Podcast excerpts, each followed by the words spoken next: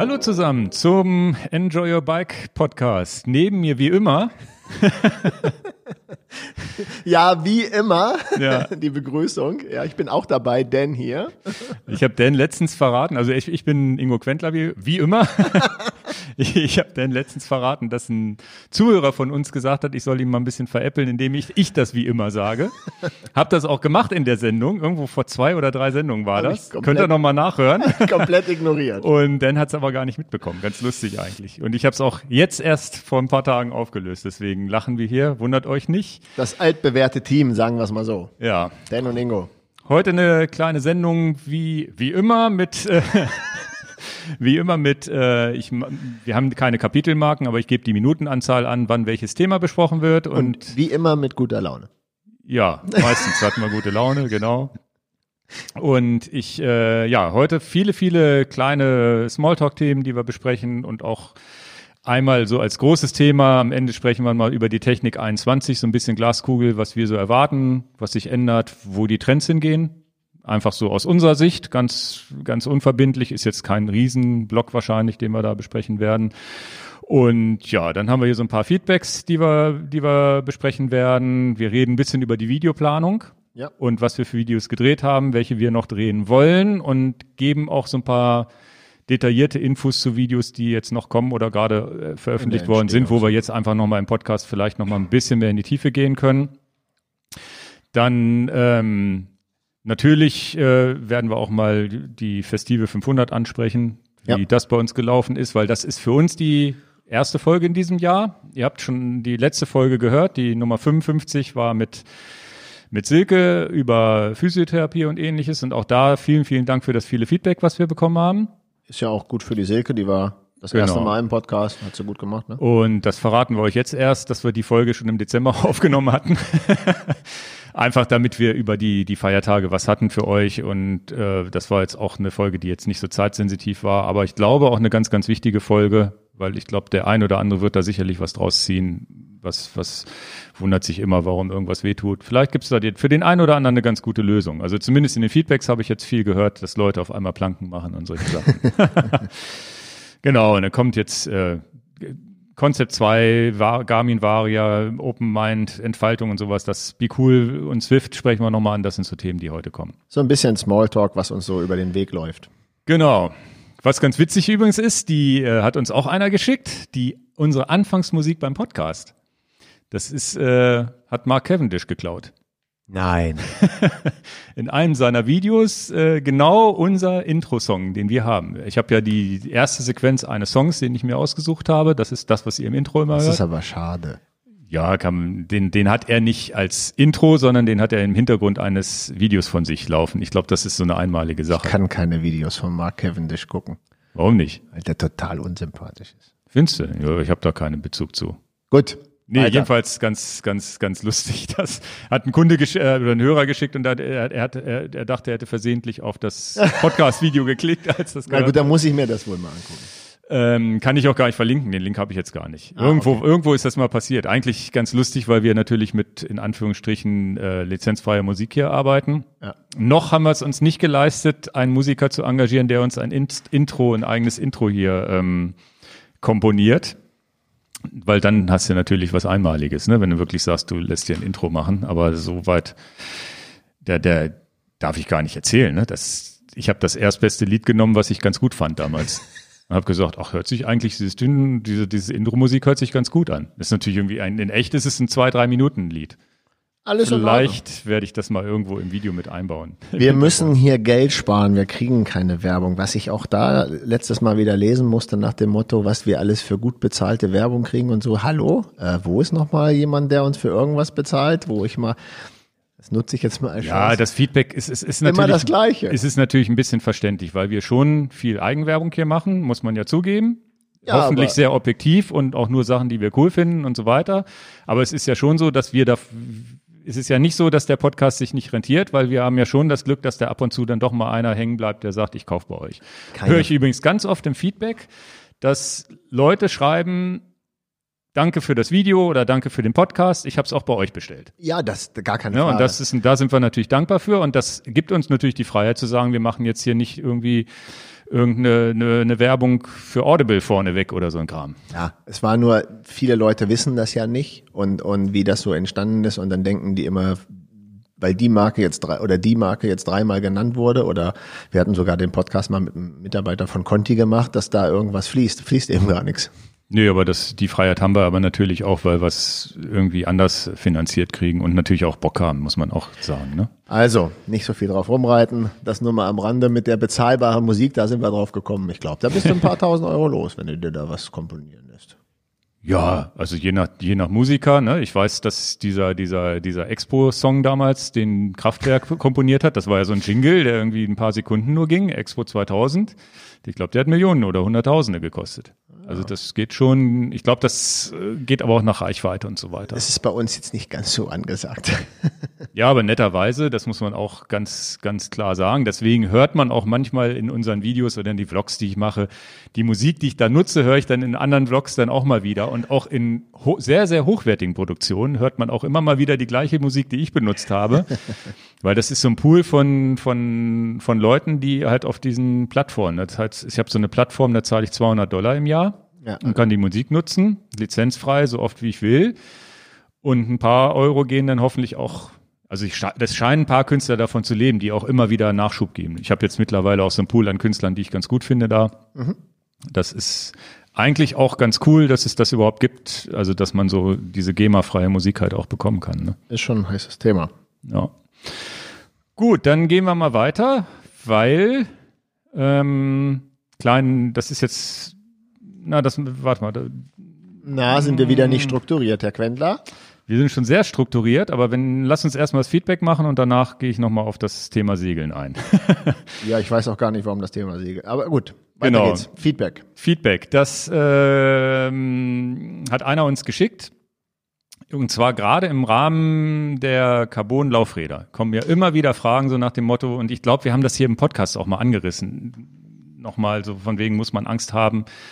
Ich glaube, das kann in der Frage-Antwort-Spiel, kam das auch mal vor. Haben wir letztes Mal schon in Folge 54, ne? Ja. Und dann kam nochmal ein Feedback, wo einer gesagt hat, naja, Carbonräder macht er sich keine Sorge mehr, nachdem er da ein Video gesehen hat und von Danny McEskill. Du kanntest den Namen, ich wieder nicht. Ja.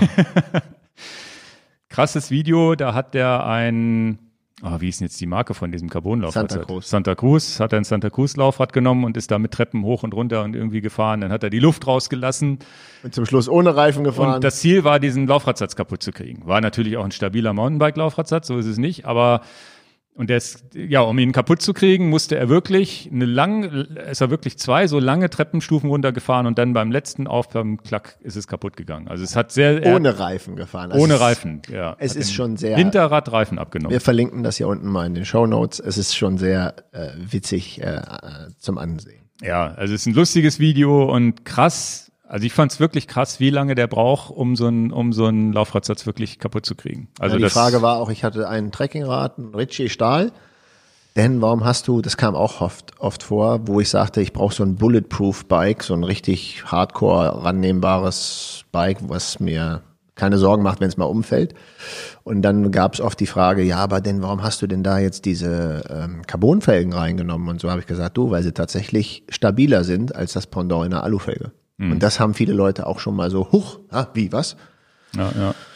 Ja, also das ist noch so eine kleine vertrauensbildende Maßnahme, wo man dann wirklich sagt, okay, ich glaube, dass das Problem mit kaputten Laufrädern, natürlich kann man immer nur irgendwo einen Fabrikationsfehler kriegen, aber ich glaube, das ist auch ein gelöstes Problem, dass die mindestens genauso stabil sind wie eine Alufelge oder ähnliches. Also da würde ich mir keinen Kopf mehr drum machen. Mhm. Dann kam als Frage, die ich schon häufiger mal gesehen habe, Online-Bike-Fitting. Ne? Jetzt haben wir Pandemie. Wir können jetzt zum Beispiel auch seit Mitte Dezember keine Bike-Fittings mehr. Bis aktuell keine Bike-Fittings mehr machen. Und dann wird halt gefragt, was haltet ihr von der Möglichkeit eines Online-Bike-Fittings? Ist das eine Alternative, Vor- und Nachteile und so weiter? Habe ich jetzt erstmal geantwortet, ja, bespreche ich mal mit dir. Und dass ich es aber eher so sehe, zumindest schwierig sehe, da das umfangreiche Bikefitting zu machen, so wie du es machst, mit Beweglichkeit, 3D-Messung und so weiter. Also es ist ja doch schon ein sehr, sehr langer Prozess, wo du auch mal den Menschen anfassen musst und ein Gefühl dafür kriegen musst, wie beweglich ist der und ähnliches, ne? Genau, ein Bikefitting teilt sich ja in zwei große Bereiche. Der eine Bereich ist ja, dass man guckt, wie beweglich er ist. Und dafür muss ich ja halt schon wie ein Physiotherapeut Hand anlegen und mal gucken, wie die Knie sind. Das könnte man vielleicht ja noch so ein bisschen über eine Video-Connection machen, aber das ist immer nicht vergleichbar, wie wenn jemand mir gegenübersteht. Dieser Teil fällt ein bisschen flach, was aber durchaus eine gute Variante ist. Also die perfekte Lösung, das muss man abwarten, bis diese Pandemiezeit vorbei ist, dass man halt wieder das vor Ort durchführen kann. Aber was eine gute Variante ist, wenn es nur darum geht, jemand ist sich unsicher, ob das annähernd die richtige Sattelhöhe ist. Jetzt nehmen wir mal das ganz klassische Frage. Ich fahre auf meinem 56er Fahrrad, also Rahmengröße 56, und ich möchte jetzt ein Rad kaufen einer anderen Marke und da bin ich mir unsicher, ob ich da 55 oder 57 oder Medium oder Large oder der hat vielleicht diese Größe nicht genau 1:1 vergleichbar da, ob ich da auch mit zurechtkomme. Und wenn man da ein seitliches Bild kriegt, und das hatten wir jetzt auch mal bei einigen Kunden, sage ich, Mensch, da freue ich mich drüber. Nicht nur ein Bild, sondern vielleicht auch ein kleines Video, dass man das mit dem Handy aufgenommen, mit Zeitlupe oder sowas, ne? Genau, das ist ja ein Riesending. Die neuen Geräte können ja auch super Zeitlufenaufnahmen machen. Dann reichen ja mir da diese 10 Sekunden, wo man halt mal diese Durchpedalierbewegung mal sieht, wenn der Fuß ganz unten ist und wenn er ganz oben ist. Kannst du theoretisch sogar einen Winkel messen vom Knie, ne? Kann ich tatsächlich so einen ziemlich guten Winkel messen. Das ist gar nicht so abwegig. Das ist nicht die perfekte Messung. Das ist nicht vergleichbar. Das ist tatsächlich nicht gleiche Qualität, aber für die Beratung, welche Rahmengröße er kaufen soll, dafür kann ich schon den Hammer fallen lassen, damit er halt nicht aus Versehen den zu kleinen oder zu großen Rahmen kauft. Das kann ich 100% schon damit sagen. Und also das ist dann so eine Jein-Antwort und das wird dann halt nachgeholt, ob es jetzt nun wirklich nochmal 5 Millimeter höher oder sogar 1 Zentimeter höher der Sattel sein muss. Da kann man sich tatsächlich am Videobild schon sehr täuschen. Das ist aber auch nicht schlimm. Okay, das heißt, das ist jetzt aber auch in der Fahrradberatung. Wir verkaufen ja weiter Fahrräder hier. Ist das ja auch ein Mittel, wo du sagst, du machst mal FaceTime oder mit dem Video oder so. Da sind ja die neuen Geräte mittlerweile so gut, dass man ja auch im Showroom mal sagen kann, guck dir mal die Farbe an oder die Farbe. Absolut. Das heißt, wir haben jetzt schon so eine Art Digitalisierung hier auch in der Fahrradberatung. Ja. Also das würde ich halt bestätigen und auch mal tatsächlich kann ich auch schon erkennen, Mensch, was du da fährst, der Vorbau sieht aber schon sehr, sehr lang aus, du streckst schon sehr. Solche offensichtlichen Fehler, die sieht man dann doch vom Video schon ziemlich gut, was die Beratung eines Verkaufes angeht. Ich würde niemals eine Online-Bike-Fitting-Session in Rechnung stellen wollen für jemanden, der das als alleinige Dienstleistung haben wollte. Das ist nicht unser Geschäftsmodell und das halte ich auch für sehr fragwürdig. Das war nämlich auch mein Gedanke, dass du wirklich eine perfekte Beratung und sowas online machen kannst mit perfekter Messung, weil es scheitert ja am Ende schon daran, jedes Telefon oder was auch immer hat eine andere Brennweite und so weiter. Du kannst dann ja Winkel zwar vielleicht noch halbwegs erkennen, aber dann verzerrt das Bild und so weiter. Ich glaube, das ist schon ein Hilfsmodell und ich meine aber auch, wenn ihr jetzt einen Kunden am Telefon habt und wir haben auch schon vor Corona oder vor den Schließungen des Einzelhandels hatten wir ja schon viele, viele Kunden überregional, die du ja vorab am Telefon schon beraten hast und welche Schrittlänge, wo du genau wusstest, die Rahmengröße. Und dann beim Abholen, da ging es dann nur noch darum, Sattel einen Zentimeter höher, Zentimeter tiefer, Vorbau einen Zentimeter mehr oder weniger. Exakt. Genau. Das heißt, das funktionierte ja vorher schon. Und ein exaktes Bikefitting, glaube ich, führt kein Weg an Präsenz vorbei. Wobei ich auch das Gefühl habe, nicht nur ich glaube, da ist auch ein Unterangebot im Moment in Deutschland. Es ist auch schwierig, Bikefitting-Termine generell irgendwo zu kriegen, ne? Ja, ich sehe das jetzt bei uns. Wir sind hoffnungslos überbucht, was sowas angeht. Jetzt in der Regel sind wir ein halbes Jahr ausgebucht mittlerweile. Und jetzt fällt das halbe Jahr auch noch weg. Das heißt, ja, die abgesagten Termine müssen nachgeholt werden. Und jetzt will ich das hier nicht rausposaunen, aber eine Idee, die ich jetzt hatte, wenn ich eine Prognose geben sollte, ich bin ja auch nicht ein Hellseher, wäre meine Prognose, nach den Sommerferien geht's vielleicht wieder los, August, September. Vorher sehe ich das eher nicht so. Ich glaube nicht, dass da was machbar ist. Das ist vielleicht ein Grenzfall. Und dass man dann halt sagt, da spreche ich mit Matthias mal durch, ob wir dann mal sagen, okay, wir machen mal einen, ich nenne das mal so einen Power-Monat, wo ich dann im Prinzip ganz viele Termine nachhole. Dass ich vielleicht mal sage, wir nehmen, ist noch in einer Brainstorming-Phase, aber dass man mal sagt, pass auf, wir gehen jetzt mal Knirsch, wir arbeiten niemals samstags und sonntags, aber vielleicht könnte man ja mal einen Monat ich und einen Monat Matthias die Samstage mit dazu nehmen, dass man sagt, pass auf, wir schaffen 3-4 Kunden an einem Samstag, dann ist es eben mal so und dann hätten wir im Prinzip 8 Samstage zur Verfügung und wenn du dann 8 mal 4 nimmst, dann hast du halt dann immer nochmal über 30 Leute, die du nochmal als Termine zusätzlich anbieten könntest. Ja, und es ist natürlich so, dadurch, dass wir Bikefitting sehr seriös anbieten wollen. Also wir haben uns ja schon durchaus Gedanken gemacht zu sagen, naja, theoretisch könnte man ja 2 Bikefitting-Studios machen, jemanden einstellen, der die Bikefittings macht, weil die Nachfrage ist definitiv da. Und ich glaube auch, dass es deutschlandweit schwierig ist, da überhaupt den richtigen Ansprechpartner zu finden. Und wenn man einen findet, ist der wahrscheinlich auch sehr ausgebucht. Und es ist aber nicht so einfach zu sagen, naja, wir schicken dich jetzt mal einen Monat auf den Lehrgang und du bist danach Bikefitter. Das ist doch schon was, wo gerade auch, was du und Matthias machst, ihr macht das jetzt seit 10, 15 Jahren, wo ihr natürlich jedes Jahr was dazulernt und eben nicht einfach nur Schulung, was ihr in der Schulung gelernt macht, sondern auch mit jedem Bikefitting irgendwas dazu lernt. Also es ist auch nicht so, wo man jetzt einfach Fingerschnipp sagt, okay, wir mieten uns jetzt hier mal eine Bude, stellen nochmal 3 Leute ein, weil rechnen würde es sich. Rechnen drüber. Ja, also ganz klar, es wäre ein Geschäftsmodell und es ist auch ganz schade, viele Kunden abzusetzen. Und es ist ja so, dass wir mit der Auslieferung von Bikes unser Bikefitting-Studio ja schon oft ausgebucht haben, weil einfach die Bikes. Das ist natürlich wichtiger, wenn ein Kunde sein Fahrrad abholt, dass das erstmal passt, bevor wir überhaupt einen Kunden reinlassen können, der mit seinem normalen Fahrrad hier reinkommt. Und es ist auch wirklich ganz, ganz doof, macht uns überhaupt gar keinen Spaß, Absagen zu verteilen. Und ich habe auch, auch aus unternehmerischer Sicht hat man dann überlegt, na, was machen wir denn? Machen wir ein Bikefitting-Studio auf? Das ist ja wirklich in Anführungsstrichen ganz einfach. Und dann ist es aber doch sehr, sehr schwer, da den richtigen Menschen zu finden. Es ist ein ganz enge Sportler oder Radsportler-Beziehung. Also da muss man auch ein Gefühl für haben und das ist schwierig. Ich werde euch versprechen, jetzt ist das unmöglich, da eine Lösung anzubieten, mit in einem Bikefitting-Raum zu sein. Und wir haben auch schon diese UV-Bestrahlungsgeräte und all diese ganzen Sachen, das haben wir alle schon. Trotzdem ist jetzt die Grenze erreicht, da geht nichts. Ich kann euch versprechen, dass Matthias und ich, die beiden Bikefitter in dieser Firma, uns Gedanken machen werden, möglichst viele Termine, wahrscheinlich dann nach den Sommerferien, wenn das sich gebessert hat, so viel es geht nachzuholen, aber auch wir haben noch ein Privatleben. Ja, und am Ende muss es einfach gucken, ob man dann vielleicht auch irgendwo personaltechnisch jemanden findet, der sowas übernehmen kann. Aber ich glaube, der braucht ein halbes Jahr, muss der jeden Tag erstmal lernen. Ne? Nein, das will ich jetzt eigentlich gar nicht über den Sender schicken, da erwischte mich auf den falschen Fuß, aber so. Unter 3 Jahren Lehrzeit nicht zu machen.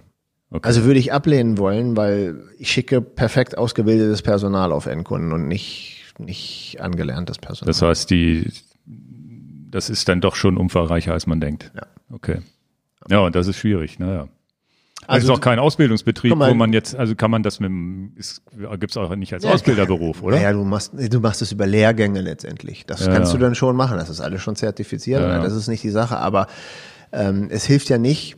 Nehmen wir mal die Physio, die Silke, die in dem einen war. Dann wollte ich das eigentlich gar nicht ausschweifen, aber ist doch ein gutes Beispiel. Die Silke hat jahrelange Erfahrung und dann kommt der Ingo und sagt, Mensch, da ist irgendwas nicht mit meiner Muskulatur und da und hier und da und dann hast du ein sehr gutes Vertrauen, weil sie eben nicht gerade in Anführungsstrichen ausgelernt hat und du bist ihr 5. Patient. Mhm. Das ist doch in der Natur der Sache. Wenn du den Zahnarzt an deinen Zähnen bohren lässt, dann nimmst du auch nicht den, der gerade fertig geworden ist. Aber der muss trotzdem ja mal was machen. Ja, der muss trotzdem mal Ja, aber das ist ja. Aber dann guckt wahrscheinlich der Chef nochmal drauf, ob er es richtig macht, ne? Oder richtig gemacht hat, ne? Ja, oder er hat nochmal jemanden, den er fragen kann, klar. Aber das ist ja mal unsere Hausaufgaben, die wir da machen, die Message für die Leute da draußen. Wir vergessen da keinen von, aber wie der Ingo sagt, das finde ich ja auch gut, dass er es so sagt, wir wollen da möglichst professionell arbeiten und lieber auf das Geld verzichten, als nicht professionelle Arbeit abzuliefern. Ja, ist jetzt für euch natürlich ein bisschen Blick hinter die Kulissen, wie man hier als Geschäft sich Gedanken macht. Ja, wie kriegt man die Kunden unter oder was auch immer. Also es ist ja vielleicht auch mal ganz interessant. Also es ist, wir sind ja ein relativ offener Laden, wo jetzt auch mal Hintergrundinfos jetzt raussickern über den Podcast. Damit haben wir gar kein Problem. Gut, dann kam ein nächstes Feedback, was ich sehr witzig fand. Und zwar Ralf hatte auch im letzten Podcast ein paar Fragen geschickt, die wir beantwortet haben. Und ist auch jemand, der sich jetzt erst zum Radsport gekommen ist oder zum Radfahren.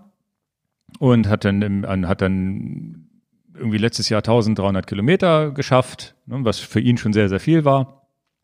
Und hat jetzt am 5.1. seine erste 130 oder schon eine 130 Kilometer Tour gemacht und solche Sachen. Also wird schon mehr und steigert sich da rein. Und der hat, finde ich, ein sehr, sehr schönes Ziel formuliert, weil viele machen das ja im Januar, ja, ich will dieses Jahr vielleicht 5.000 Kilometer fahren, 10.000, was auch immer. Und er hat sich vorgesagt, Ziel für 2021, ich fahre 202,1 Stunden, möchte er gerne im Sattel sitzen. Das finde ich eine sehr süße Idee. Die Idee hatte er ja schon umgesetzt. Ich weiß nicht, ob es dir klar ist. Er hat ja letztes Jahr 1300 Kilometer gefahren, das ganze Jahr über. Ja. Und hat ja im 5. Januar dann 130 draus gemacht als eine Fahrt. Finde ich eine gute Idee, Ralf. Also die 202 Stunden, also 202,1. Ja, um die 2021. Er könnte natürlich auch 2021 Stunden Rad fahren, aber das wird dann ein bisschen viel. Dann wird es ein bisschen viel, dann wären es ja fast 8 Stunden am Tag. Erzähl. Sorry. Ja, und wir hatten das kurz zusammen besprochen. Die Idee finde ich toll, auf Stundenbasis. Ja, es hat einen entscheidenden Vorteil. Viele, die sich Kilometer vornehmen, bedeutet ja auch, sobald ich im Deister fahre und ich nur in 5 Stunden 40 Kilometer schaffe, ist ja blöd. Diese Stundengeschichte ist ja ganz, ganz wurscht. Das heißt, die nimmt den kompletten Druck raus, dass ich schnell fahren muss, dass ich viele Kilometer schaffen muss. Und gerade für jemanden, der da vielleicht jetzt einsteigt, deswegen erzähle ich das hier auch, weil es vielleicht auch für den einen oder anderen so eine Sache ist, zu sagen, naja, ich überlege mir mal 100 Stunden oder 50 Stunden dieses Jahr zu fahren, was auch immer dabei rauskommt.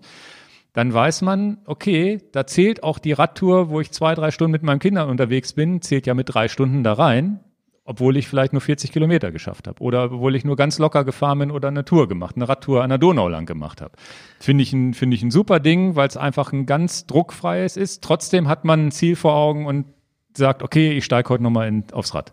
Was ich auch richtig gut finde, das ist ja mathematisch ziemlich einfach zu erklären, wenn du 365 Tage im Jahr hast. Wenn man sagt, ich versuche im Schnitt durchs Jahr 30 Minuten am Tag Rad zu fahren, na klar muss da 180 Stunden abreißen im Jahr. Ja, also von daher, das ist ja ziemlich cool.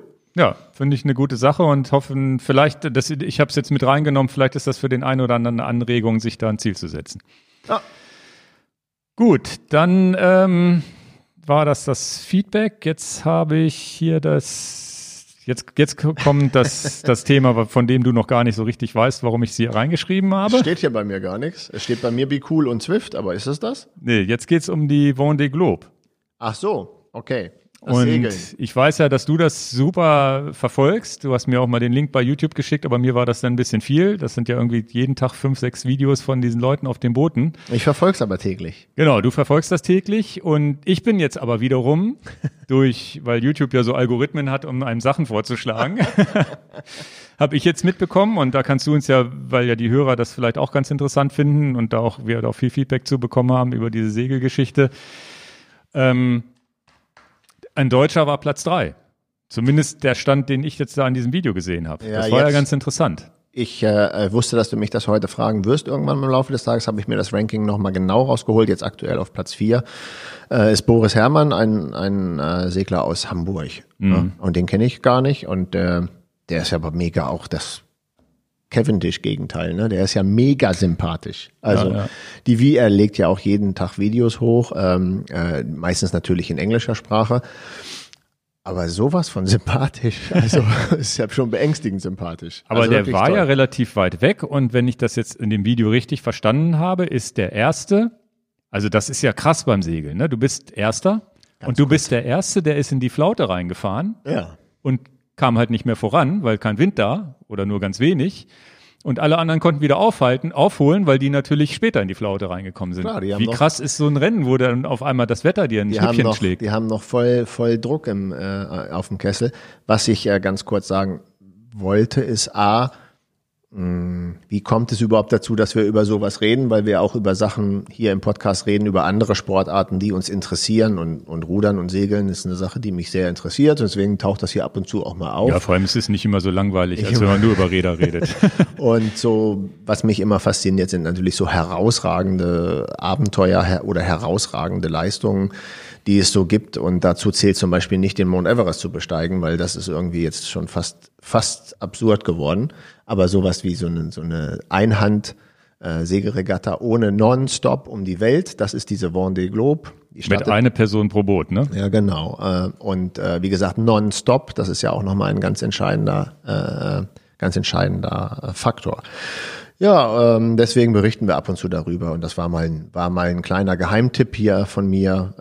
Das kann man alles live verfolgen, im Internet natürlich. Auf YouTube kann man es ganz doll verfolgen. Wir haben einen eigenen Channel, eigenen YouTube-Channel, den können wir ja nochmal verlinken. Und es gibt eine ganz hervorragende Vendée Globe-App für das Handy. Da könnt ihr das auch alles live verfolgen. Und ich muss ganz ehrlich sagen, ich verspringe da jetzt ja nicht Stunden am Tag, aber ja...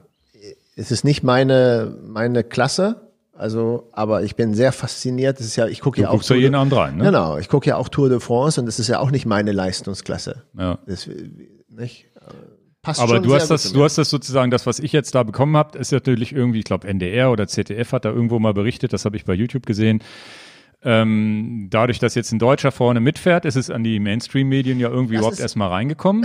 Und du hast das wahrscheinlich jetzt komplett live mitbekommen, dass wie die in die Flaute rein und was auch immer. Genau. Und das mit dem gesunkenen Boot war ja irgendwie auch einmal so eine krasse, die hast du ja, glaube ich, schon mal erzählt. Genau, das Boot ist in der Mitte durchgebrochen, muss man sagen. Und das war auch ein sehr französisch geprägtes Rennen und es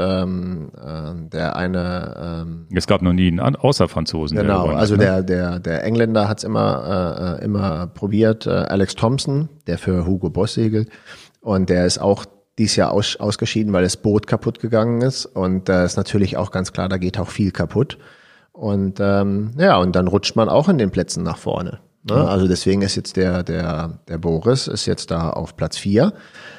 Viel, viel krasser, was du nicht auf dem Schirm hast. Also klar, ist dann ein Deutscher mal irgendwo dabei, dann springt auch irgendwie ZDF mal drauf an oder die Tagesschau. Ja, genau. Es ist so ein Phänomen, was immer ist. Ja, ist ja auch gut so. Vorher ist es natürlich, man muss ja auch zugeben, das ist ein Thema, was mich nie interessiert hätte, wenn du nicht mal was gesagt hättest.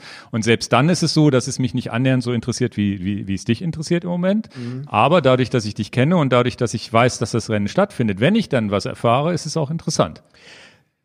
Zwei Sachen sind daran interessant. A, es sind nicht viele Menschen auf dieser Welt, die das geschafft haben. Also der Vergleich zum Mount Everest ist völlig absurd. Also das ist ja. Aber die Leistung wollen wir jetzt auch nicht schmälern, da hoch, das ist schon krass. Auch. Ja, aber mittlerweile ist es ja so, dass die da jeden, der irgendwie zwischen 50 und 100.000 Euro locker macht, den schleppen die da drauf. Mhm. Und die stehen dann da Schlange oben. Ich will das jetzt gar nicht so schmälern, aber das ist jetzt die Menge der Leute, die das, die Weltumsegelung nonstop an Hand gemacht hat. Das sind keine 100 Leute, die das geschafft haben. Das ist also noch wirklich sehr, sehr herausragend. Und die Belastung ist ja auch immens, muss man ja auch sehen. Auch sowohl fürs Material, was uns ja auch vielleicht interessiert. Und da kann ich auch einen Tipp geben, vielleicht kann ich das verlinken, als da geht ja auch viel Carbon kaputt, wo wir gerade über Carbon geredet haben, wie toll und stabil das ist. Und das muss ja dann unterwegs auch repariert werden. Und für Leute, die so, das passt eigentlich gut zum Fahrradthema, die dann mal so in das Material auch oft noch so Zweifel haben und sagen, siehst du, guck mal da bei dem Engländer, bei dem Alex Thompson, das ist alles kaputtgerissen im Bug und so. Ne? Und dann hat er aber auch sehr schön, das ist ja auch toll zu den medialen Möglichkeiten, die man hat, hat er dann auch das gefilmt und live ins Netz gestellt, wie er dann sein Boot repariert, wie er das laminiert und macht, gibt's auch Schnipsel, die können wir ja auch mal verlinken. Sehr interessant, wie er das gemacht hat und auch gezeigt hat. Das Rennen findet nur alle 4 Jahre statt. Es ist also wie Olympia. Das macht es ja auch irgendwie besonders, dass es nicht jedes Jahr ist. Das macht es besonders. Und was jetzt der Knaller ist, du musst ja überlegen, die segeln einmal um die Welt und wir haben jetzt Abstände, ich habe sie mir vorhin rausgeschrieben, von Platz 1 bis Platz 9. jetzt in Kilometern, weil die Mehrheit der Leute ja mit nautischen Meilen nicht umgehen kann, habe ich mir die Kilometerzahl angeguckt, haben wir jetzt von Platz 1 bis Platz 9 einen Abstand vom 1. bis zum 9. Platz 9. von 650 Kilometern. Wir sind in einer Distanz, die irgendwie Flensburg, München umfasst, als Distanz zwischen Platz 1 und Platz 9. Ja, das ist, hört sich ja noch viel an, aber ich glaube, die ersten 3 oder 4, die waren noch innerhalb. Aber überleg mal die Distanz irgendwie von Flensburg nach München. Einmal um die Welt betrachtet, ist das ja ein Witz. Ja, aber es ist schon signifikant. Nee. Nein. Finde ich schon viel. Nein. Einmal durch Deutschland, quer durch, sind 700 Kilometer. Das ist klar, dass solche Abstände entstehen. Ja, aber und jetzt? Dass es nicht viel mehr wird, ist mir auch klar, weil die ja alle mit diesen komischen, die Boote fliegen ja. Die haben ja so komische Dinger an der Seite, die fliegen ja fast übers Wasser. Foils, also. Ja. Unabhängig davon, wenn wir jetzt Platz 1 bis Platz 4 betrachten, auf Platz 4 das ist ja der Deutsche. Das finde ich viel krasser, glaube ich. Genau, da liegen 240 Kilometer. Ja. Das heißt, die ersten 4 Leute sind im Bereich von 240 Kilometer und das nach über 70 Tagen auf dem Wasser. Wenn du das umrechnest, das gebe ich als Aufgabe für euch jetzt mit, vergleich das mal mit einem 100-Meter-Sprint. Mhm. Der 100-Meter-Sprint sind 9,8 Sekunden zu 9,9 Sekunden und hier vergleichst also zwischen Platz 1 und Platz 4 beim 100-Meter-Weltrekord oder Olympia, ne? Ja. Und dann kannst du das mal in Relation setzen. Von 100-Meter-Sprint zu diesen 70 Tagen. Das könnt ihr ausrechnen, schreibt er in die Kommentare. Als ich das Video, was ich gesehen habe, dieses deutschsprachige Video, war aber so, dass die, glaube ich, innerhalb von 20 Meilen oder 30 Meilen sogar waren. Also noch zu dritt die ersten 3, dann hat sich das jetzt schon wieder ein bisschen entzerrt, glaube ich. Genau, Platz 2 hat Rückstand 220 Kilometer. Also das sind dann 120. Dann ist der erste abgeschlagen, komplett weg vorne wahrscheinlich. Nee, 200 Kilometer ist ja nichts. Da braucht ja nur mal was kaputt gehen. Ja, okay. Also das ist ja auch Material am Limit. Wenn da was kaputt geht und das muss repariert werden, dann war's das. Weil die fahren gegen irgendwelche Gegenstände ins Meer oder so. Ja, leider ist das so in den Meeren. Das heißt immer unbekanntes Objekt. Man weiß nicht, was es war. Kann ein Container sein, kann natürlich auch einfach eine schwimmende Europalette sein, wo du gegennagelst und dann geht was kaputt. Ich muss mal gucken, ob ich mein Video überhaupt verlinken kann hier. Aber bei YouTube ist das alles voll davon. Ich müsste das mal verlinken, weil was ich ganz sympathisch fand, den haben sie natürlich den Deutschen da auch interviewt auf dem Boot irgendwie oder der hat halt in die Kamera reingesprochen. Ja. Also und er hat ganz viele Glückwünsche gekriegt, dass er so weit vorne ist und natürlich aus Deutschland, aber auch ganz von ganz vielen Größen aus dem Segelsport und auch ganz vielen Franzosen, die ihm alle viel Glück wünschen, weil die alle darauf warten, dass mal ein Franzose gewinnt. Nicht-Franzose gewinnt, beziehungsweise da sind auch welche, die schon ausgeschieden sind, die Franzosen, die dann sagen, naja, bevor jetzt der andere Franzose gewinnt, dann lassen wir lieber mal einen aus dem Ausland vor. Die Franzosen sind auch untereinander so... Entschuldigung, dass ich da reingesetzt habe. Oh, da muss ich mich ja wirklich kaputt lachen. Also es ist, da gönnt der eine dem anderen nichts. Genau, und dann sagen sie, wenn dann lieber den Deutschen gewinnen lassen. Das ist ja eine Todesstrafe.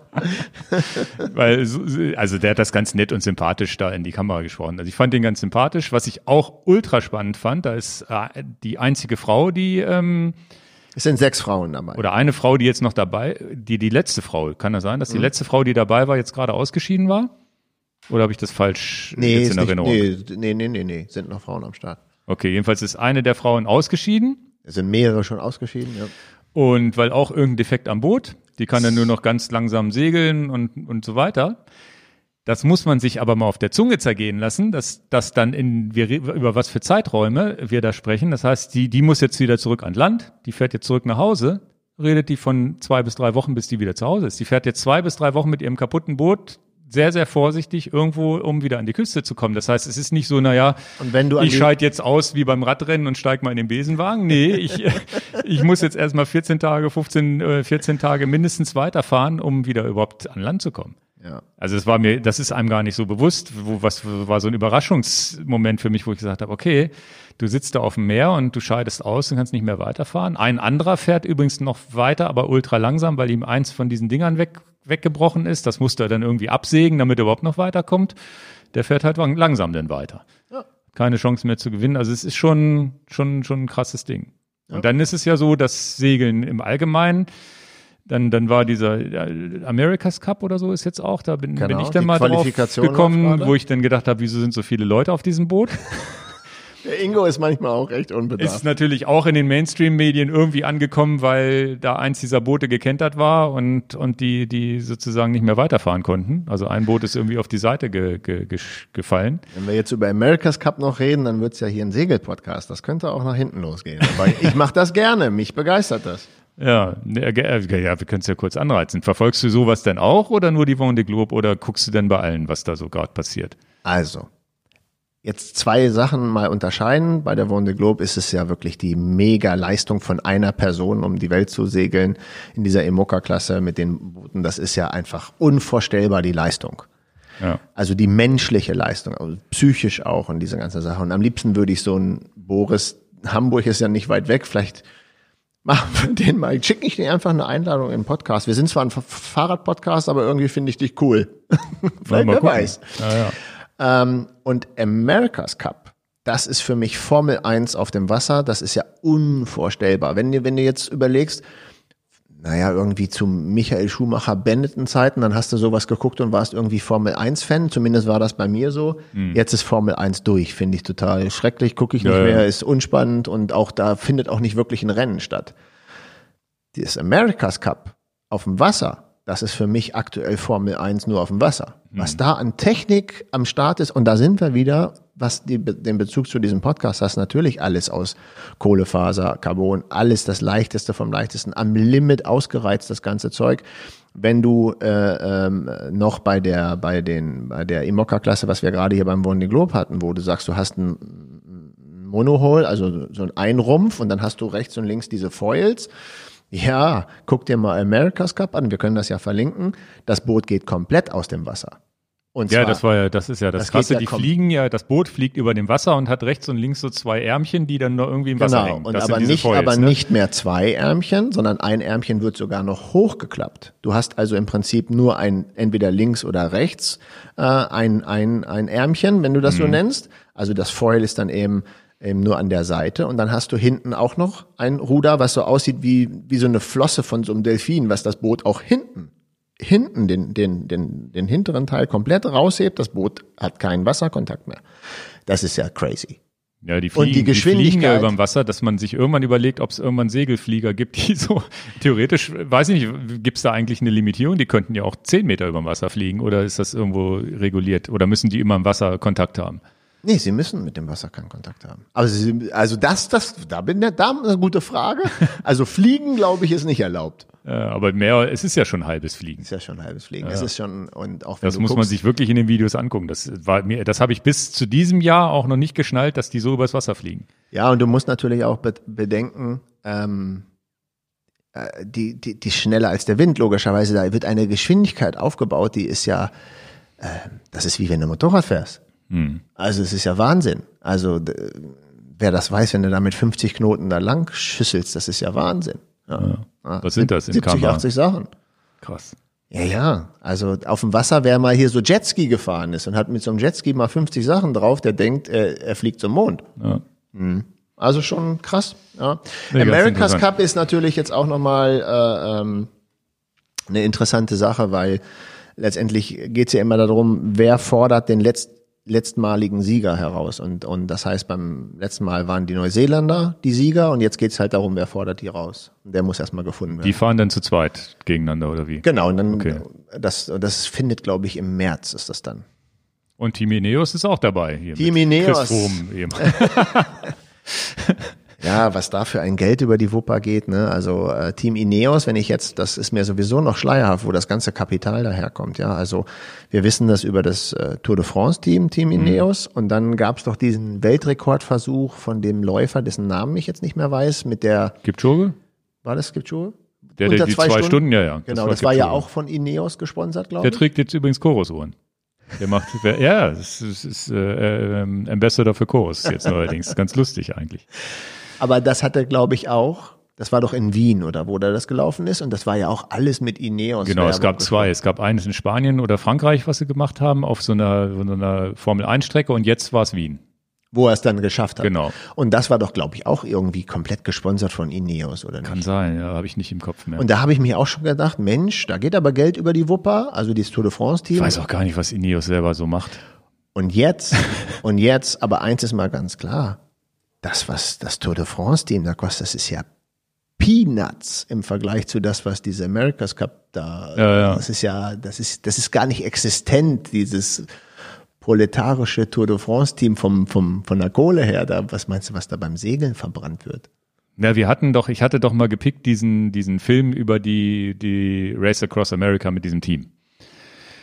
Wo ich gesagt habe, guckt euch mal das Vimeo-Video an. Ja, genau. Ja. Ja, das ist ja Vimeo, ja. Genau, das war so ein Vimeo-Video, was ich gepickt hatte vor 2-3 Sendungen.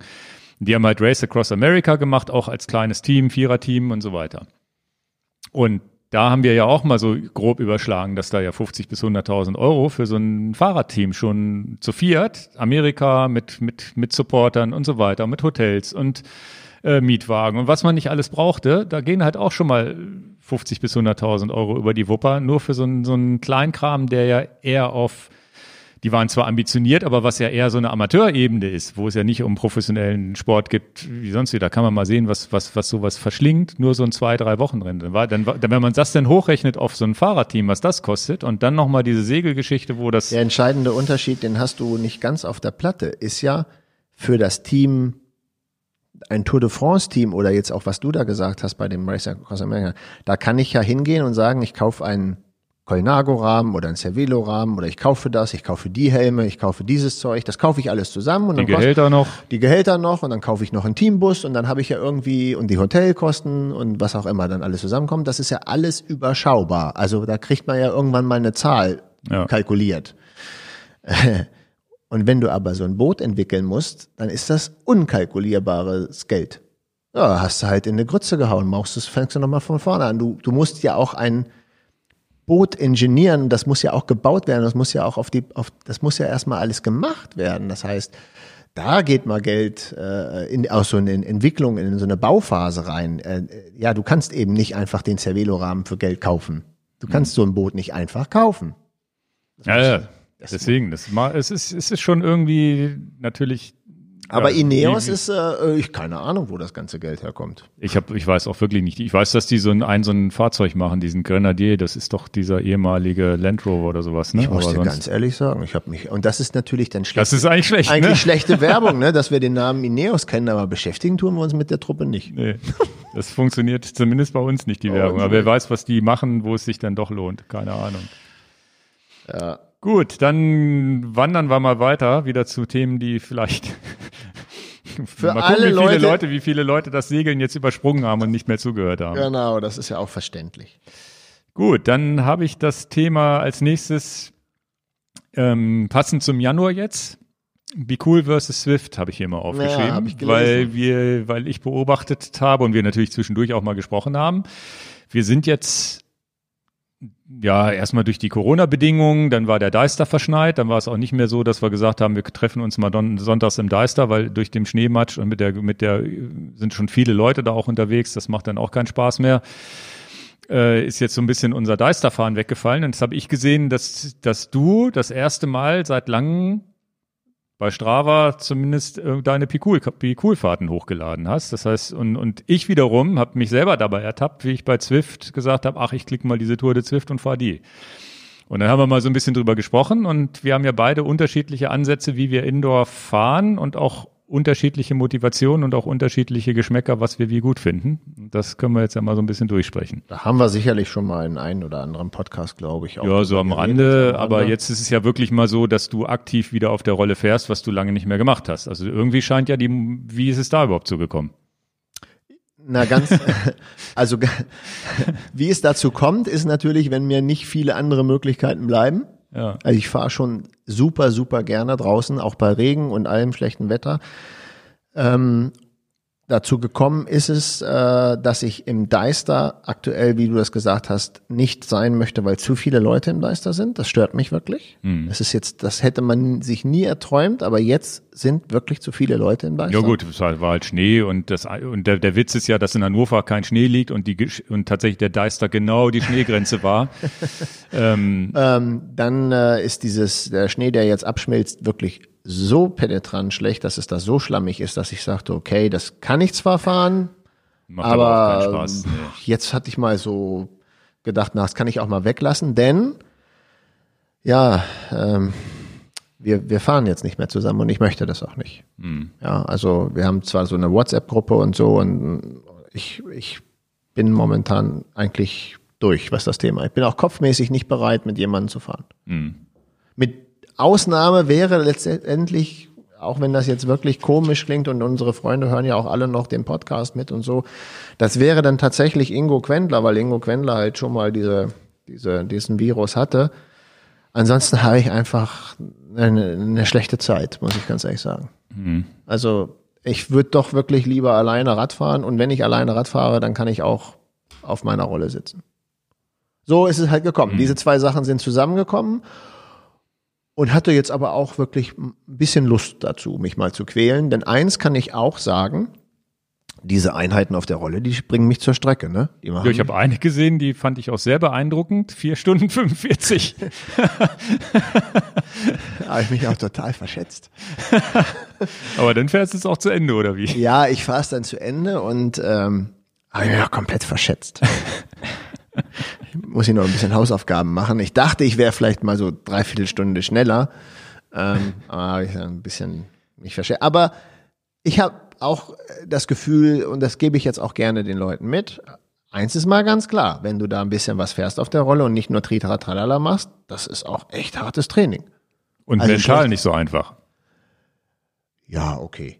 Ja. Also ist ja schon schöner draußen. Also ich für meinen Teil, ich habe zwar dieses Zwift geklickt, aber ich fahre eigentlich, versuche ich einmal am Wochenende. Und zwar witzigerweise habe ich auch keinen Bock mehr auf schlammige Fahrräder im Moment. Ich fahre dann mit dem Rennrad los. Also wenn die Straßen halbwegs trocken sind, dann mit dem Rennrad los. Sogar mit dem S5 bin ich jetzt ganz viel gefahren. Ja. Habe ich schon richtig Bock drauf, auf die kalte Luft und ja, weiß nicht, diese frische Luft zu atmen, weil ja doch viel momentan auch viel Indoor stattfindet.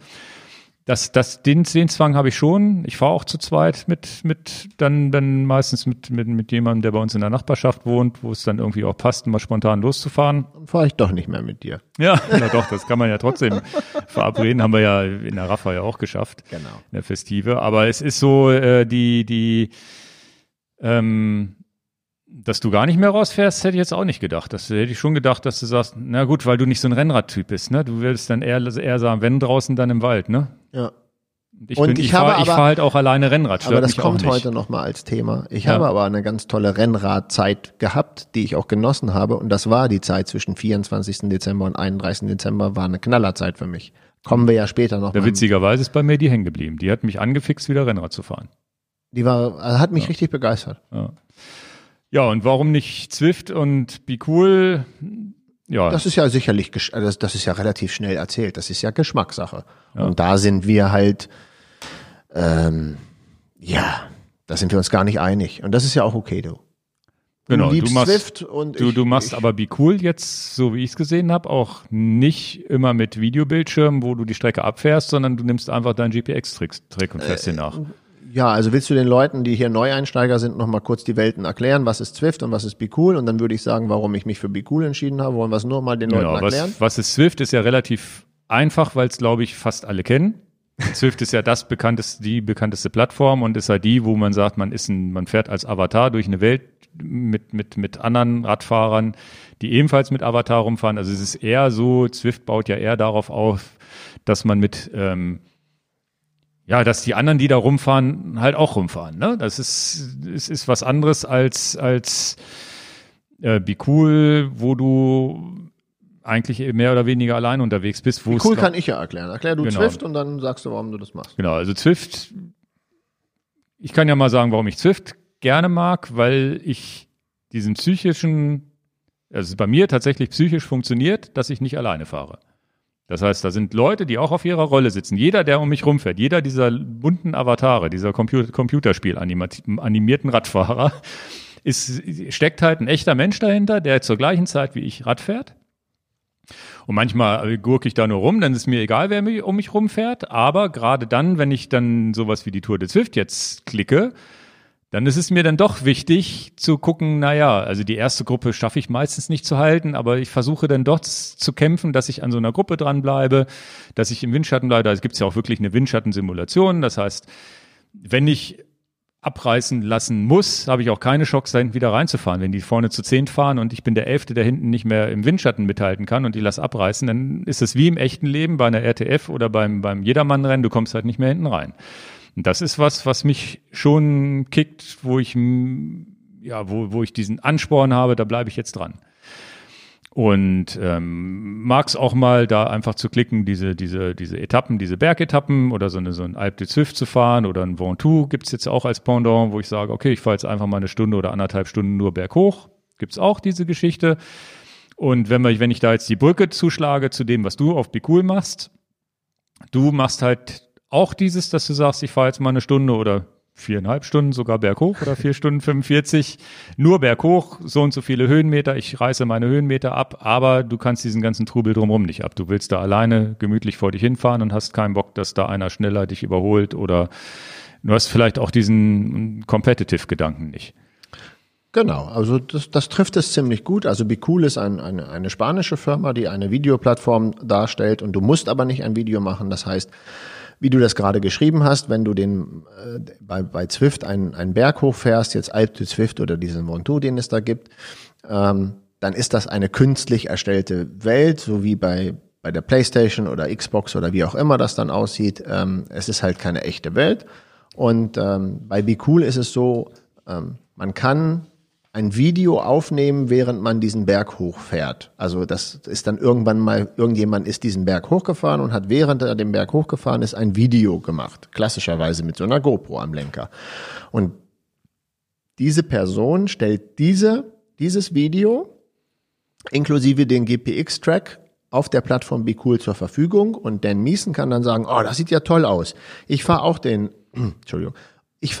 Mont Ventoux hoch und dann fahre ich auch wirklich die Belastung mit den Prozenten und wie du das auch erwartest, dass der Rollentrainer smart reagiert, so und so viel Watt musst du jetzt treten mit deinem Körpergewicht da hochzukommen, aber ich sehe auch das Videobild dazu. Wie sieht das denn wirklich aus am Mont Ventoux? Das finde ich manchmal sehr reizvoll. Jedenfalls spricht mich ein echtes Bild, ein per Kamera aufgenommenes Bild, spricht mich persönlich mehr an als ein computergeneriertes Bild. Das ist aber rein allein meine Meinung und deswegen finde ich das schöner. Was ich auch sehr gut finde, ist, dass ich auch das umblättern kann. Ich kann also sagen, okay, mach mir daraus ein computergeneriertes Bild, dann habe ich ja ein computergeneriertes Bild. Also ich nutze das nicht, aber die Möglichkeit ist da. Dann berechnet Bikul einfach so ein gerendertes Bild. Irgendeine Fake-Landschaft. Eine Fake-Landschaft, aber die dann schon die Straße erkennbar macht und Berge erkennbar macht und Bäume erkennbar macht. Machen die das just in Time in dem Augenblick, wo du ein GPX hochlädst, oder ist das was sie modellieren? Nee, das modellieren sie aufgrund des Videos dann. Und wie sie das machen, weiß ich nicht. Also sie brauchen aber das Video, um dann zu modellieren. Genau, ohne Video geht's nicht. Okay, also du kannst nicht einfach ein GPX okay. Was auch sehr, sehr gut ist, wenn man dann irgendwann mal sagt, ich möchte noch mehr abschalten, das finde ich eine ganz, ganz tolle Funktion, ist eine praktisch so eine Satellitenansicht, wie man das bei Google Street View oder wie man das, hätte ich fast gesagt, nicht Google Street View, Google aber Earth von Google Earth, Entschuldigung, wo man dann sagt, jetzt hast du jetzt hier noch 10 Serpentinen und dann bist du oben. Finde ich knallermäßig. Also ist mein Lieblingsview ist, dass ich meine Strecke von oben betrachtet sehe, noch 2 Linkskurven, noch eine Rechtskurve, dann geradeaus, noch mal einmal links und dann bist du oben angekommen. So wie du es auf dem Fahrradcomputer aussehen würdest. So wie ich das auf meinem, genau, so wie ich das auf meinem Garmin auch sehe. Hier noch 30 Kehren, dann bin ich oben am Roc de los Muchachos. Aber du hast Satellitenview oder hast du Satelliten plus Straßenview? Kannst du wählen. Du kannst auch einfach nur die Karte wählen. Genau. Und das topografische Karte auch?